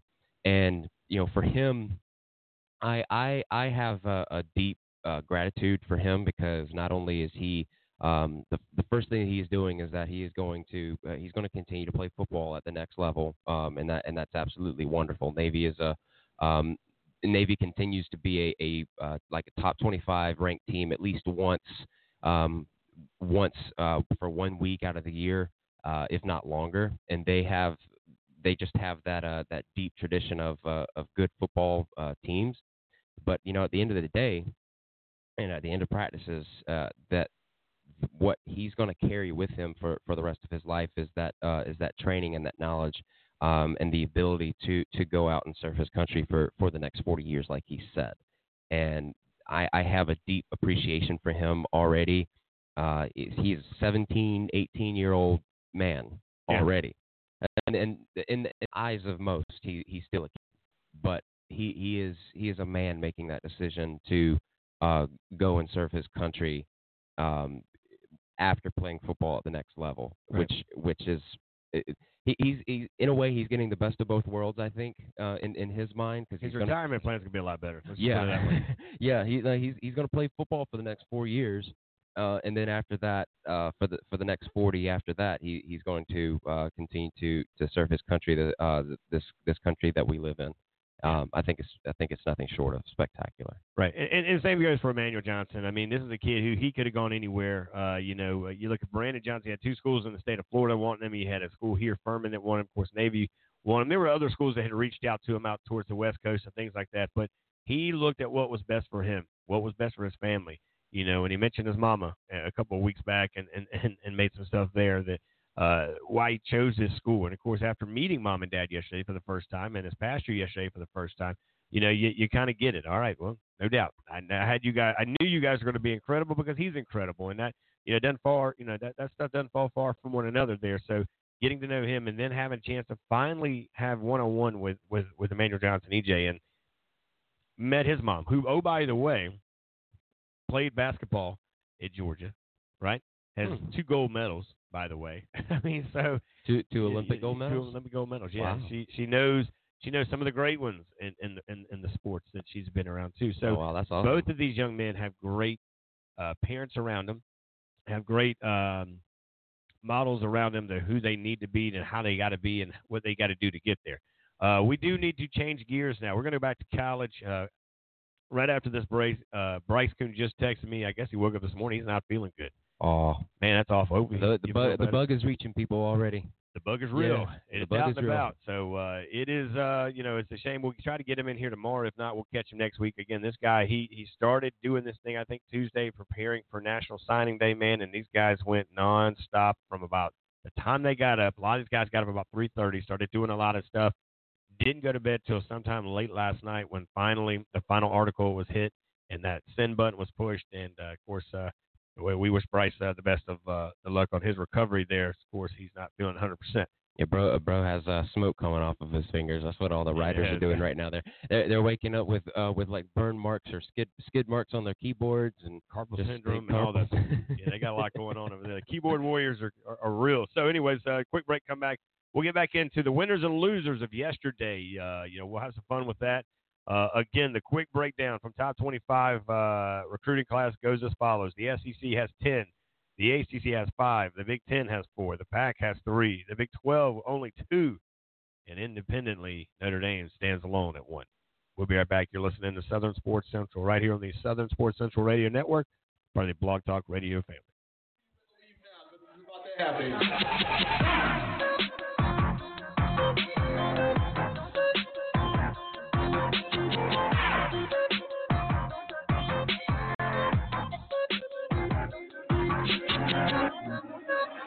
Friday night and I'm riding solo. When I touch down, give it on the low low. I don't mess with your energy. No photos. So anti-social, but I don't care. Don't give a damn, I'm gonna smoke it.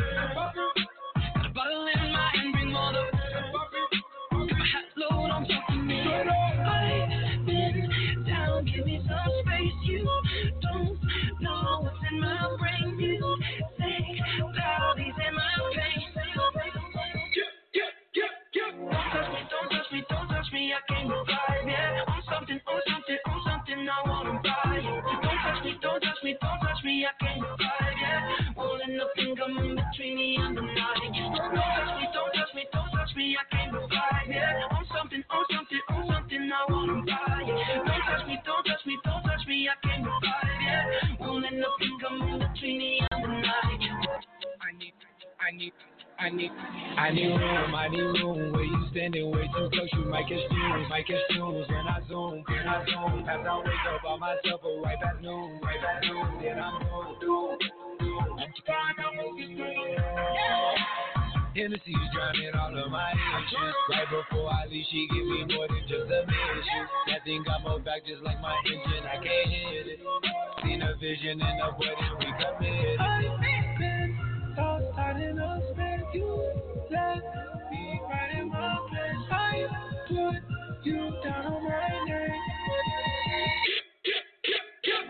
me, don't touch me, don't touch me, I can't revive, yeah. On something, on something, on something, I wanna buy it. Don't touch me, don't touch me, don't me, I can't revive, yeah. Won't let nothing come in between me and the night. Don't touch me, don't touch me, don't touch me, I can't revive, yeah. On something, on something, on something, I wanna buy it. Don't touch me, don't touch me, don't touch me, I can't revive, yeah. Won't let nothing come in between me and the night.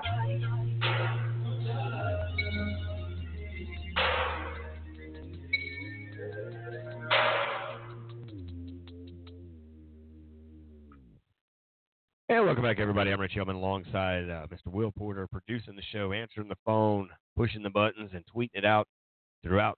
As you uh, want to catch up with us over there on the Matt's Burgers hotlines, the number to call in is 323 784 9681. Again, the number to call in to join us here to talk to us about your thoughts on National Signing Day, who won, who lost, and just in general, what did your team look like over the uh, over the day yesterday? 24 hours later, you impressed with what they brought to campus, or at least what they say they're going to bring to campus? Because to me, until you walk on that campus, you ain't there yet. You can sign all the pieces of paper you want.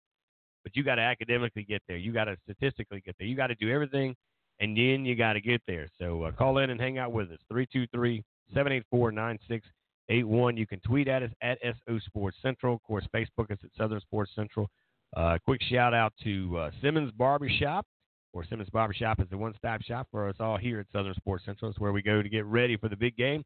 And uh, you could do the same as uh, just go by there and tell them we said hello. They're located downtown Summerville. It's the oldest uh, barbershop in the state of South Carolina. And again, uh, you don't know what's going on in Summerville. Hang out in there. They always say, Coach McKissick used to say, it's a 10 minute haircut and a 45 minute conversation. And trust and believe me, uh, it, it's every bit of that. But it's always a good time, a lot of laughter. You get there on Saturdays, by the way. They always have donuts, so you got to get there early. but uh, they always have donuts on Saturdays. I always go Monday through Friday, but uh, Tuesdays they, they're closed. Sundays they're closed. So make arrangements accordingly. So that being said, uh, we also uh, want to talk a little National Signing Day. Nebraska, Tennessee are the top winners. Florida leads the losers in the early signing period 2019. Um, for me, you know, you look at National Signing Day is a, a, a accumulation of a lot of different things. You know, the hard work, a recruiting trail, you know, over the course of what a couple of years, and then more uh, in other cases, you know, that you keep overall lookers and, and ups and downs of all around, and, and who's going to do what they're going to do. Winning signing day itself, sometimes you know it's a little bit different. You know, uh, expectations, the big finish. You know, who can do what, who can close. You know, who can go after a kid in the final minute, like you saw Clemson. You know, they took a kid away from LSU at the last minute yesterday in the secondary. I thought that was a big move for Clemson. That was really huge. Um, but again, you know, Clemson doesn't surprise. It, look, Tigers, you don't surprise me with having National Signing Day wins. You, you've been doing this for a long time. You might not have one National Signing Day, but you've always been top five, top ten every year. Even with some of your worst coaches, even with Tommy West days and things like that, you've always had great guys coming on the campus because it's a beautiful campus. All you got to do is get guys on. All you got to do is get guys somewhere around that lake, somewhere around that beautiful skyline, and they commit. It's like going to Disney World. Man, you can get a kid to sign a contract to clean his room for the rest of his life if you can get him to Disney World. I mean, it's just the way it is. I mean, it's a beautiful place. Yeah. Uh, th- no, it's being it's being touted um, that this is the the most uh, touted class of Dabo Swinney's tenure.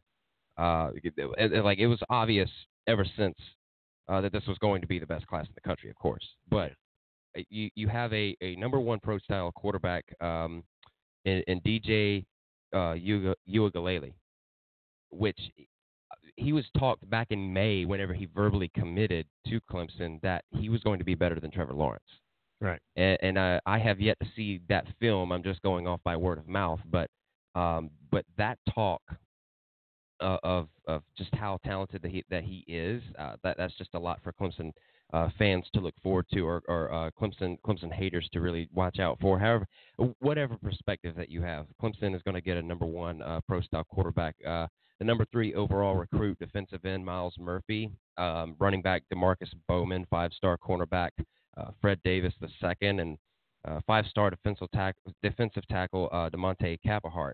Uh, and I mean, here's something Dabo fully embraced the hype on Wednesday, going as far as to call. Um, uh, going as far as to call Demarcus Bowman that running back, uh, the program's next CJ Spiller, and to call um, Breezy a more violent Christian Wilkins at defensive end. Yeah, well, that's what he does, though. Again, I, and- again, I'm not going to not say we don't give Clemson some credit here on this conversation, but I want to I want to look at some other teams because we know Clemson, we know LSU, we know Alabama, we we know the teams that that won. I mean, that's that's relevant. I tell you, me, I I want to look at Florida State. Well, 'Cause- well, we can how- look at them as well, but but but when you look at it, the thing here, well, how? They're Florida State. I keep telling Yeah, you this. yeah. I keep telling everybody this. Why are you surprised? Florida State has more kids accidentally coming across the campus to go to the 7-Eleven. You just got to stop them for a minute and have them sign a piece of paper. It's Florida State. It's not hard to recruit in, in the state of Florida. If you can't win in Florida, then you're not very good as a coach, and they lose by accident. I mean, it's crazy. It's like going to the college at Charleston and can't find a girlfriend. Man, there's ten girls to every guy. How you can't win? You should win. I don't want to talk Florida State, dude. No. You win football games on the football field, then we'll talk about you. You can't, then we don't, and that's just the way it is. We'll talk Clemson at some point here. We got another what, 35, 32 minutes left, and we'll we'll hit Clemson in a few. But we already knew Clemson was a winner. We already knew Alabama was a winner. We always know LSU's a winner. You can look at it yourself and see the top five and, and, and say they're winners. Well, all right, Sherlock Holmes, we got you. But What about some of these other teams that are not in the top 25? Look at Nebraska, the Cornhuskers. You know, did they really miss anything on Wednesday? You know, when it comes down to it, you look at the prospects in the state of Florida. That we still talk about Florida State, right? You talk about Florida, Florida A&M, all those teams, and what they do.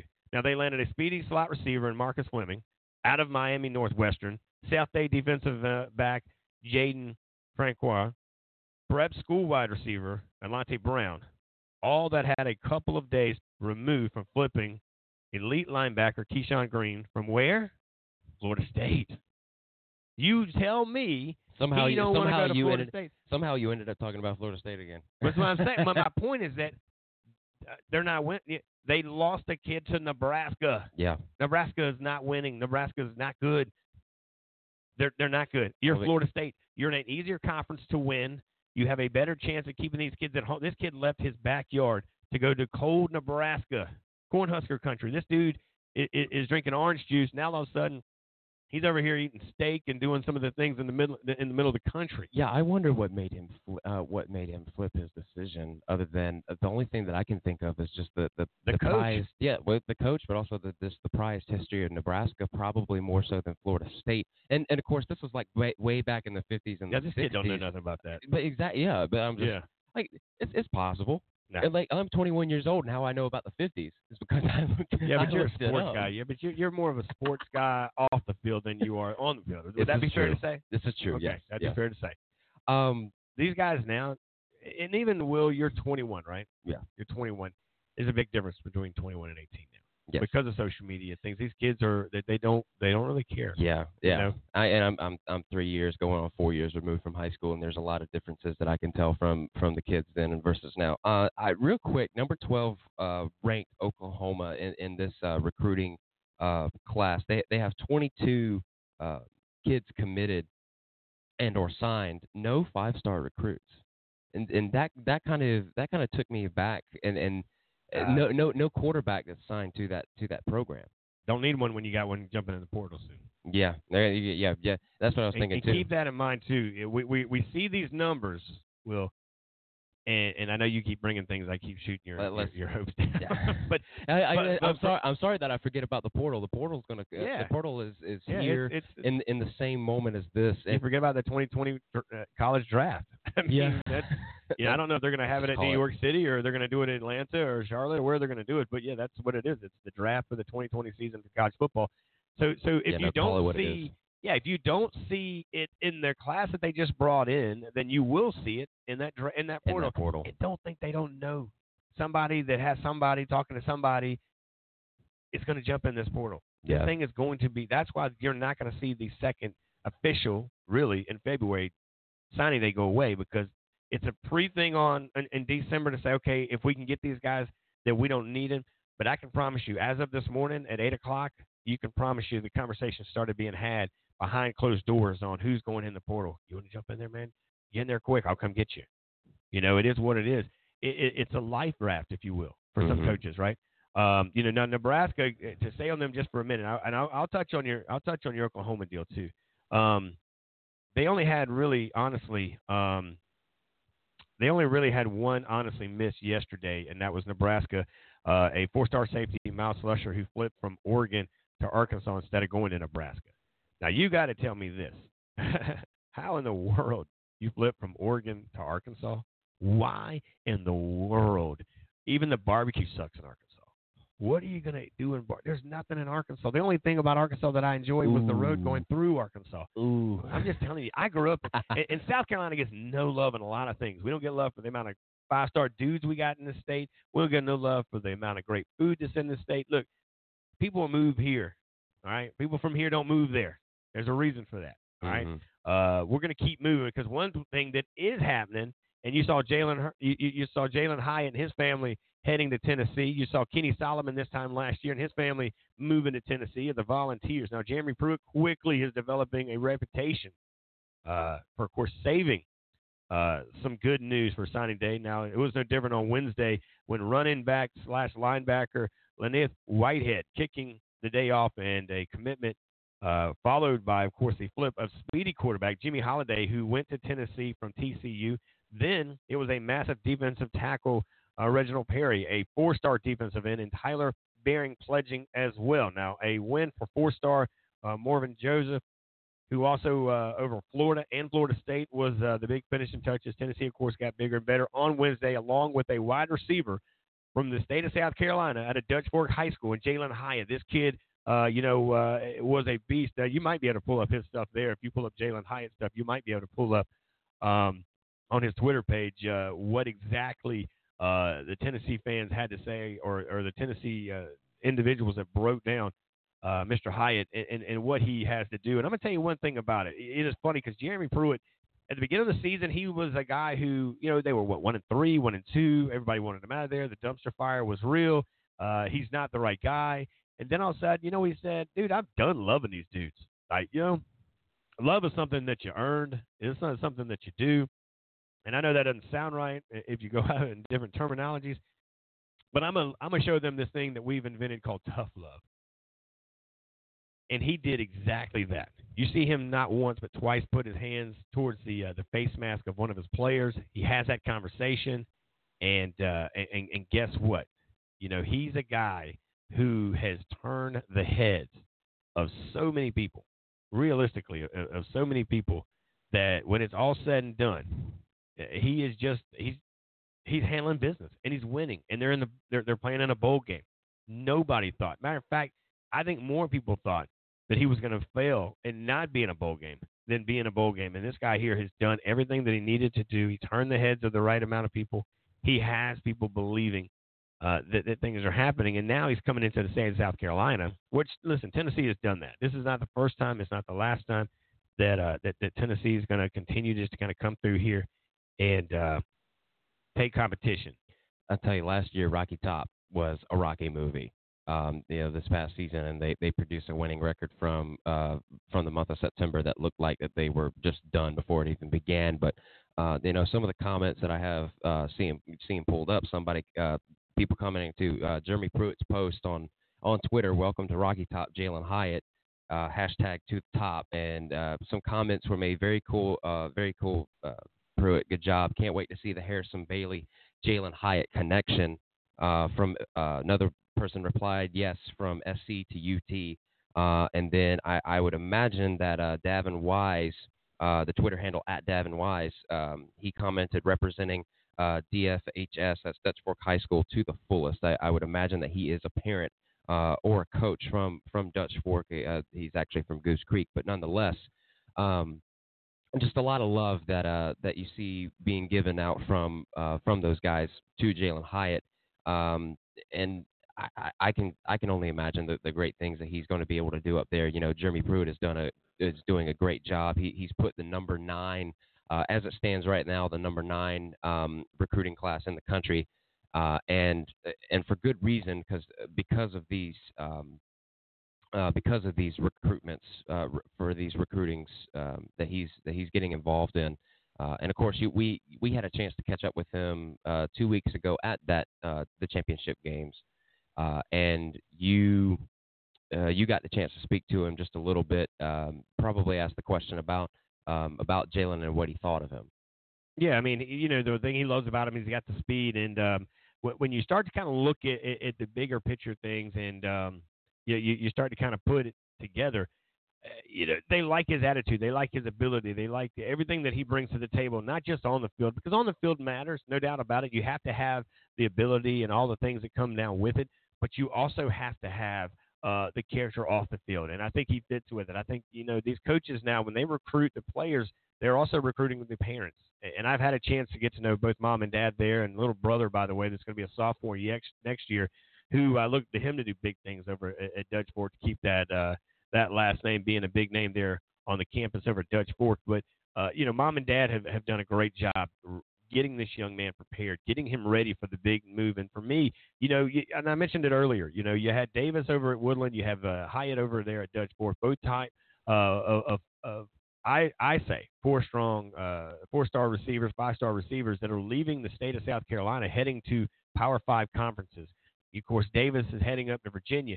Hyatt heading over to, of course, uh, the likes of, of, Tennessee, and hopefully we'll get that pulled up here in just a minute for you guys so y'all can hear uh, how they broke down Jalin Hyatt He's been on the show numerous times. We've had a chance to to, to let him kind of talk a little bit. Again, not just read about him, not just watch his film, but to hear the voice of the athlete on here is, is kind of what we do. But Tennessee, again, they're a team that I honestly feel like now he's gotten things together. I think now he's he's at an ability to to to get these kids to say, look, it, what I'm asking you to do, it ain't going to be easy. But I've never received anything that I've appreciated easy nor have I taken care of anything I've ever gotten easy neither. So I think you finally found it there, Will. Yeah, I think it should be right here. Okay, so we're going to play this. This is the guys that broke down uh, the big uh, announcement with Jalin Hyatt coming on board as a Tennessee volunteer, guys. Signing day 2020 continues, Charles Davis. Yes. It sounds like it sounds like a campaign slogan, doesn't Speed. it? Well, it is a It is campaign. a campaign. A campaign for the Volunteers to get back to top of the SEC East and the SEC itself. To the top. There you go. Bingo. And you get there with speed. No doubt about it. You get there with guys like Jalin Hyatt, Dutch Fork High School, Irmo, South Carolina. Let me read you the times. Please. 431 in the 40. That's verified. Yes. 1046 in the 100 meters. So you can tell he's a track guy. Yeah, and that's part of our tradition here, isn't it? Wide receiver U, track U. Chuck Rohe started it years ago. Doug Dickey said, let's marry the track programs. In- you get Richmond Flowers in here, doing it for over 50 years. They got another guy to do it. Yeah, I'm loving that too because that's what we need. You know, in the end, for speed, and it means it at every position, not just at the wide receiver, not just the running back. Everyone's got to be able to run. This kid answers that, fits that bill perfectly. 66 catches this year, 26 touchdowns. 66 catches in a season. All right, I graduated 37 years ago. Right, came here the University of Tennessee. Yes. 66 catches would have been a career the way we played the game then. Now it's one season for these young people. All right, so the Madden attributes. Let me see. Do we start with Go ahead. Go ahead start with it.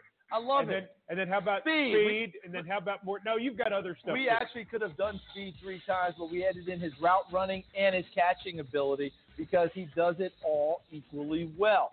Well, let's start with the speed. Here he is as a wide out, and look at the corner out there thinking to himself, who thought this was a good idea? And look at him come on an inside screen. Watch how he takes it all the way upfield and then just outruns everyone. Because an angle was there initially for the defensive back. Now, how about the route running? Watch him get on top of this defensive back and go inside and just say, throw it as far as you can, young man. Throw it, QB. QB1 finds WR1 touchdown because he just outruns everyone with good route running ability. And All right, so there you go, right there. They talk Jalin Hyatt there, Will, and uh, you know you talk the winners and losers, and, and again, uh, a, a big time win there uh, for, for of course a lot of teams that you look at, and uh, and- within I would say the right way, and you kind of see some things here uh, when it comes down to it. But uh, Tennessee a big winner there, also uh, moving the chains a little bit here down the line. Uh, you know South Carolina, a, a team that I would say won yesterday. Uh, you may have heard, of course, the top Gamecock commit only committed again. Jordan Burch as is a is a commit, but he did not sign his letter of intent. The other, of course, you know, you start to kind of look and seeing what they were able to do uh, at South Carolina, getting Jaheim a uh, potential dominant pass catcher down the line. Of course, uh, the running back that they get. There's a lot of things I think that South Carolina Carolina's really put together, and, and, and it looks like to me if they can stay healthy, South Carolina can be a competitive team inside the SEC Eastern side. Here's the only thing for the Gamecocks to look at. If you look at the top 15, the top 10, Tennessee, Florida, you know, Georgia, you know, the three teams that are around them, right? Getting stronger, getting better, getting bigger dudes on the campus. And they have coaches over there that I think they're continuing to do good things. Kirby Smart, yeah, he it says it in his last name. He's very smart. He's very methodical in the way that he recruits, the way that he brings guys on the campus. You know, a lot of people say kind of like uh, you know, you mentioned Oklahoma, you know, quarterback, quarterback, quarterback. Well, Georgia's never really. I mean, they they they get the most fortunate dudes on there to quarterback, and they're three four year starters. I mean, that's just the way it is. Most programs, you get two year starters, maybe a year, but at least two, at most three, but usually two year starters is about kind of kind of the lifelong of of a college quarterback. Georgia, however, they give they they give them to stay number one. They give them to play forever number two. I mentioned Mike Bobo yesterday on the show. Hell, I thought Mike Bobo was there for 15 years. His name never went away, and here now he's on the sideline for the Gamecocks.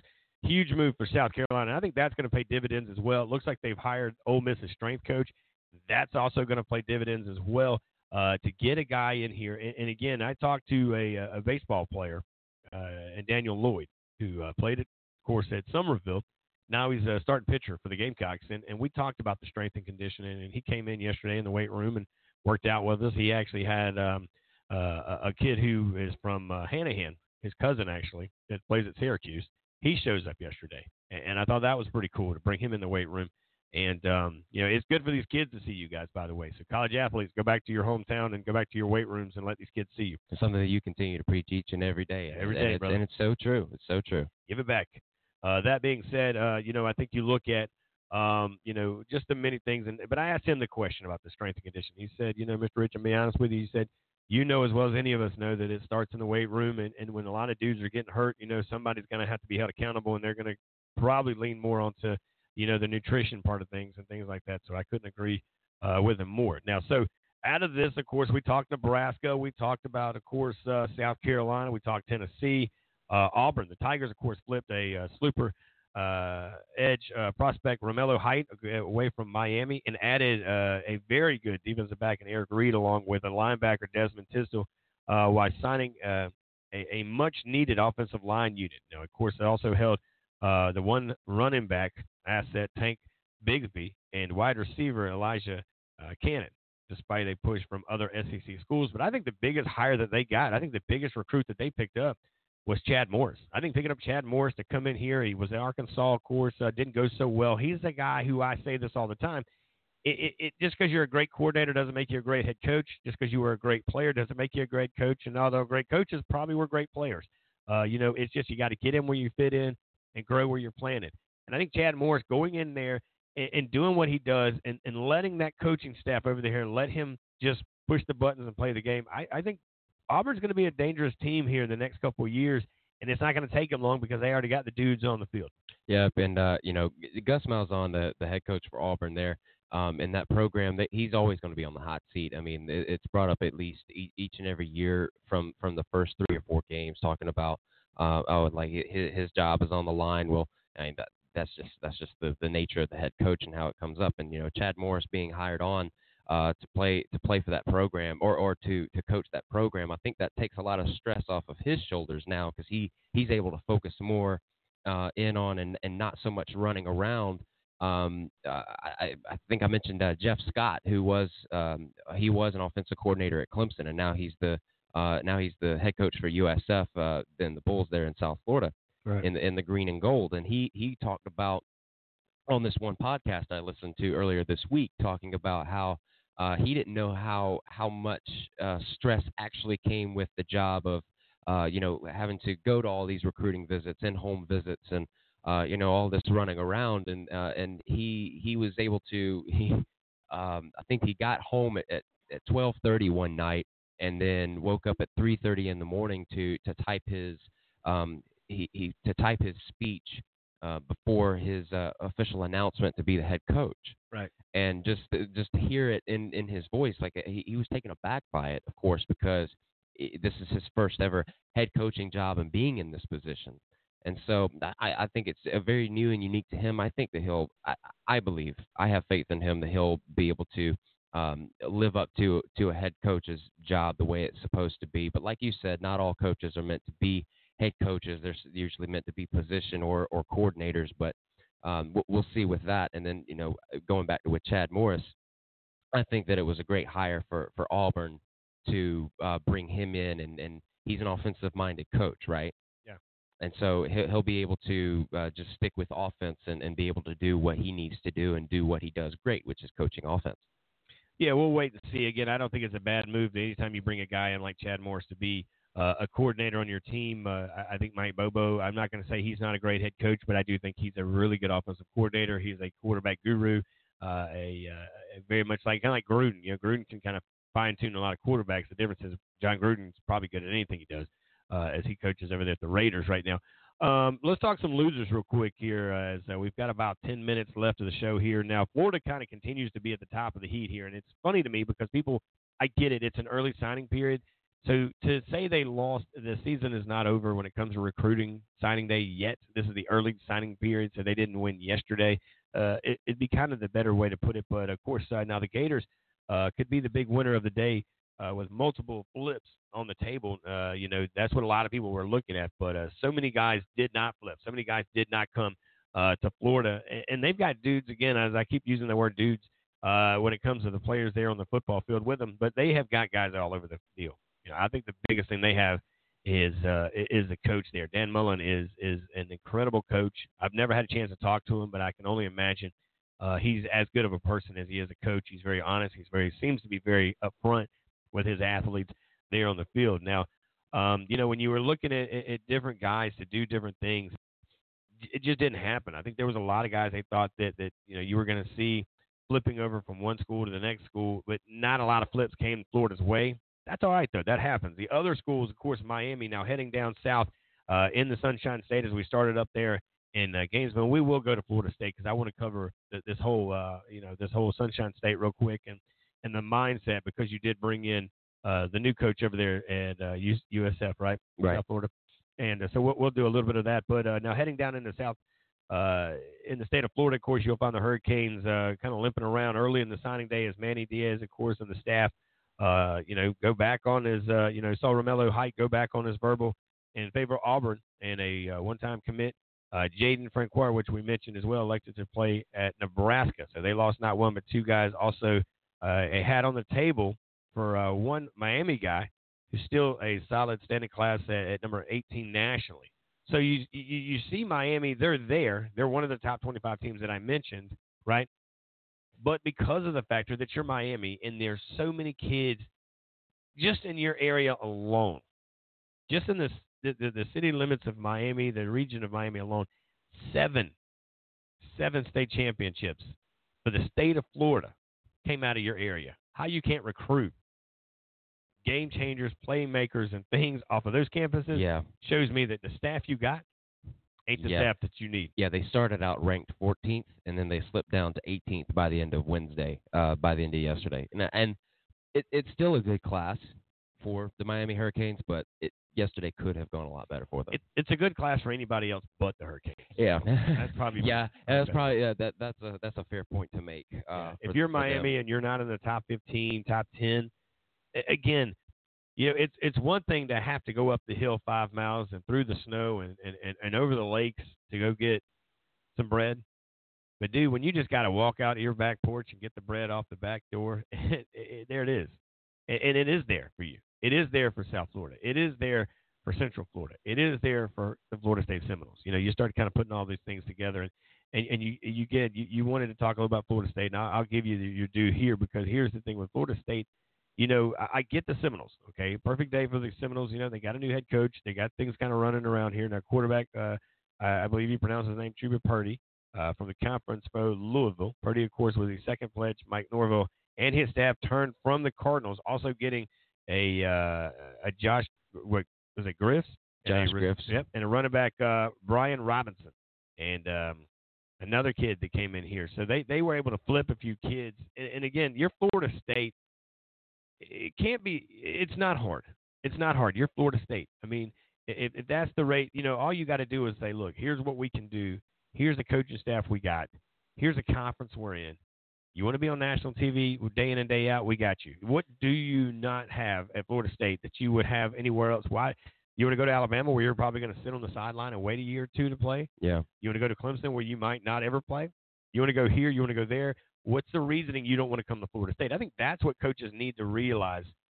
Why are they going to? Uh, and, and again, I, I get it, coaches. You've already asked this question, but why are they not coming to your school? Mm-hmm. Why are they not going to your school? Is it? It used to be TV time. The SEC they hit the home run with that one, the SEC network, and always having them on TV. And then they were always on TV anyways because nationally they were the best conference in the country, hands down by many many moons. Now teams have caught up to them a little bit. Facilities have caught up to them a little bit. You see in the FCS they've caught up to them. Yeah. So much has changed. Even the little boys have big time conference channels. So you're seeing it with ESPN Plus and all this. So now TV time is not a problem.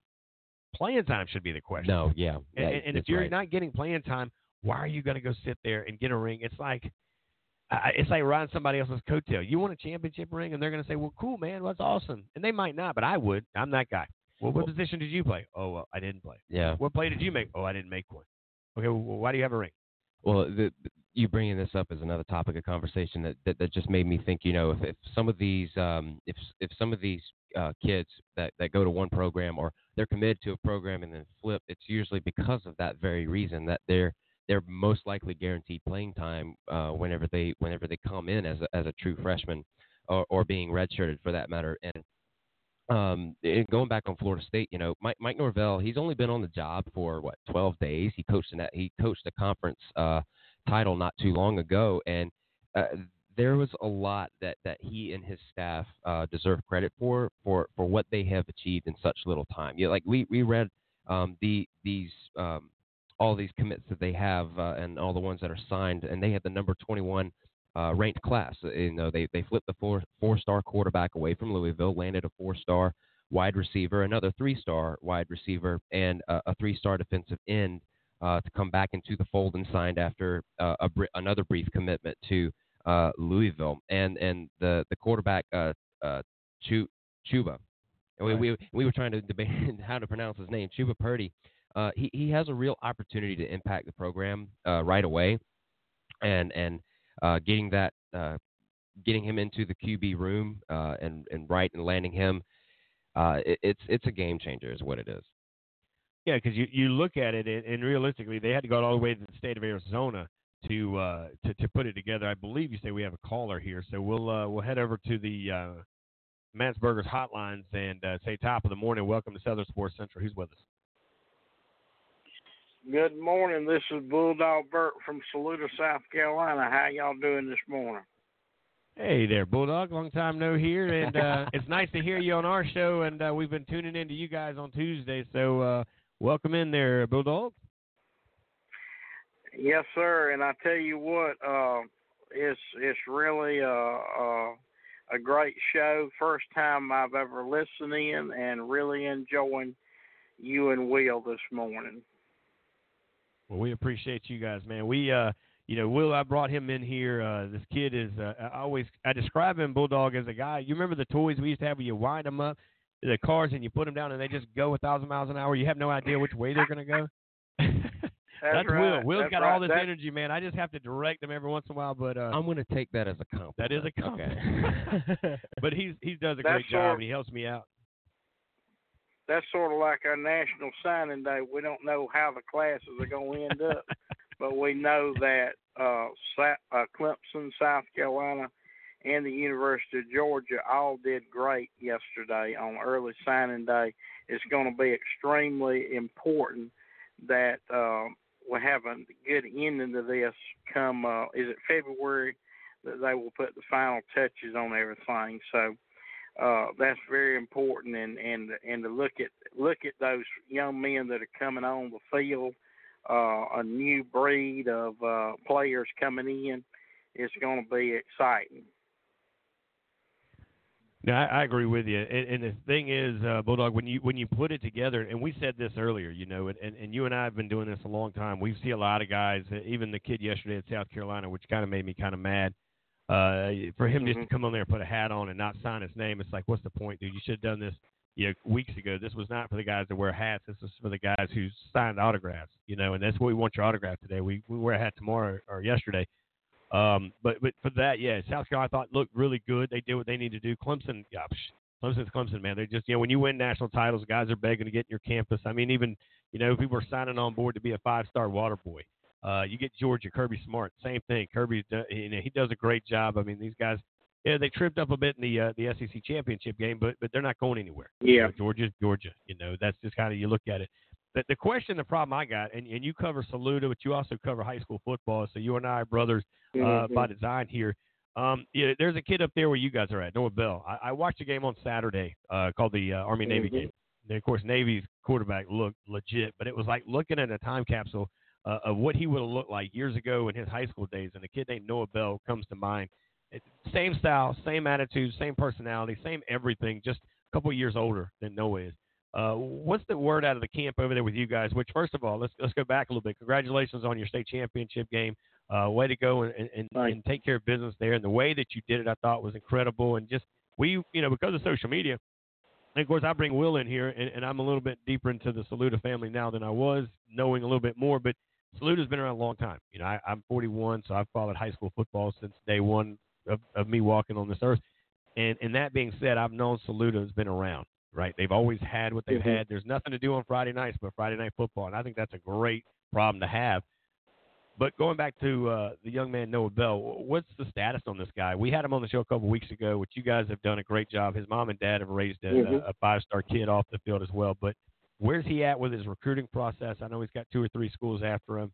Uh, any word from him yesterday or in the future? Well, the Post and Courier come out with an article about Noah Bell, and uh, he got an offer uh, there at the North South game from Newberry College, which is just right up the road here. Uh, and I thought that was exceptional for him to get that offer. He previously had another offer from Wingate. Uh, some other schools have took a look at him but hadn't bid. But uh, I, I think that is really going to be uh, his cup of tea. Um, and you know, Newberry College has historically turned out some great players over the years. Um, even though you don't have that, you know, ESPN um, look at every every day by you know the NFL, uh, they still uh, are able to scout you over there, and uh, so I, I think that's going to be good for him and his family. They're here in Saluda, and uh, that's you know as well as I do with the Burts kid going to South Carolina. Uh, that's a lot of I think that's a lot of his decision there. Is you know everybody wants to be close to mama. Uh, most most kids do. So uh, you know, and I and and I think that would you know work into work into the things too. And I and I wouldn't be surprised if um, if Jordan Burch don't sign. You know, I don't know how it works uh, either today or you know by the end of the week or uh, I don't know what he's holding out for, but you know I, I'm expecting him to sign with South Carolina in a minute. Yeah, I would agree with you, Bulldog. Unfortunately, uh, we've only got a couple of minutes here, but I want to invite you tomorrow morning, uh, and I'll kind of leave the door open for you. If you can get in here between, and I know it may be tough, anywhere between seven and and, and eight thirty. That way, I can give you a lot of time because there's there's a lot of questions I got on Saluda. There's a lot of questions on some kids on the upstate Mhm. that I know you follow well, and I'd love to. You know, I'm a guy that, hey man, I, I'm all about the one th- through three. Uh, I think those are small town USA's. That's what high school Friday night lights were like back in the day for the four and five A's. And uh, those towns get a little bit bigger. Sometimes kind of get lost in translation. You get a lot of these guys moving in from outside, and they don't understand the tradition. You know, I'm down here in Summerville. I'm the voice of the Green Wave, but I love on all of our kids here in the Low Country, all the way up there where you guys are at. But on Friday Night Lights, uh, you know, I do what I do with ESPN and, and, and Summerville with Will and myself and a couple of other guys to put a show together. But I, I tell these guys all the time, look, just because you move in from outside, you need to learn the culture to where you're moving to, right? The culture didn't move to you, you moved to them, and you need to understand that hey, Friday nights are for the for the high school kids. You know, let's love on them a little bit. Let's uh, let's show out, show up, and uh, again, uh, I thank you so much for what you do for high school sports. Uh, you put a lot of time, energy. Yeah. You and I have had a chance to get to know each other this week, and uh, man, I, I do Mhm. appreciate you, and I'm glad to have you part of what we do. And uh, let's team up together and let's uh, let's educate some people. I'll definitely call in tomorrow because tomorrow's going to be the big day when the recruit when the uh, realignment is coming sir. out, and that's going to be the topic of the day. And I gave you a little love. I didn't say where I got it from when I saw some uh, uh, the realignment stuff. But for you guys that are listening, uh, you know the source is very close to you right now, and it ain't me uh, of- of what I got, what I got, and uh, I, I appreciate you, man, and much love for you and your group up there in Saluda. And tell those guys congratulations, man. We'll we'll keep celebrating with you, and we'll talk to you tomorrow, Bulldog. We'll talk to you tomorrow. All right, guys, there you go. Bulldog, all the way from Saluda, South Carolina, man. Saluda now. If you're on Facebook, go check it out. Those guys are awesome, man. It's it's a small small town USA. They don't have a huddle house, but they got a bulldog. So uh, yeah, e- every every Tuesday at uh, Mick's Pizza Castle. That's that's the local um, one of the local stores, uh, one of the local restaurants that they have over Right. there. And every time that I get the chance to go home, I think we, my parents we always try to uh, make an opportunity to go over there. Right. Plus, it's walking distance from my house uh, back home. So I mean, it is what. it- Well, maybe we'll go do a show there with Bulldog and go have some fun, guys. Uh, on behalf of all of us here at Southern Sports Central, we thank you for the opportunity to broadcast to you on a Thursday morning. God bless. Take care. Uh, also, a quick shout out to Lou Bezjak. He's from the State Paper. Updates us and uh, keeps us in the loop with everything. Tomorrow, uh, we will check in with Ben Moore from 247 Sports. Uh, he'll check in with us. Uh, we may have a guy from Florida State jump in. We're definitely going to have Bulldog jump in. Uh, we got a lot of things going on because they are going to announce the alignment of uh, the realignment proposal for the 2020 season and a couple more here. So uh, stay tuned. On behalf of Will Porter, I'm Rich Altman Thank God bless. Take care. We'll see you tomorrow morning, 7 a.m. I'm stuck in Folsom Prison, and time keeps dragging on. But that train keeps a rolling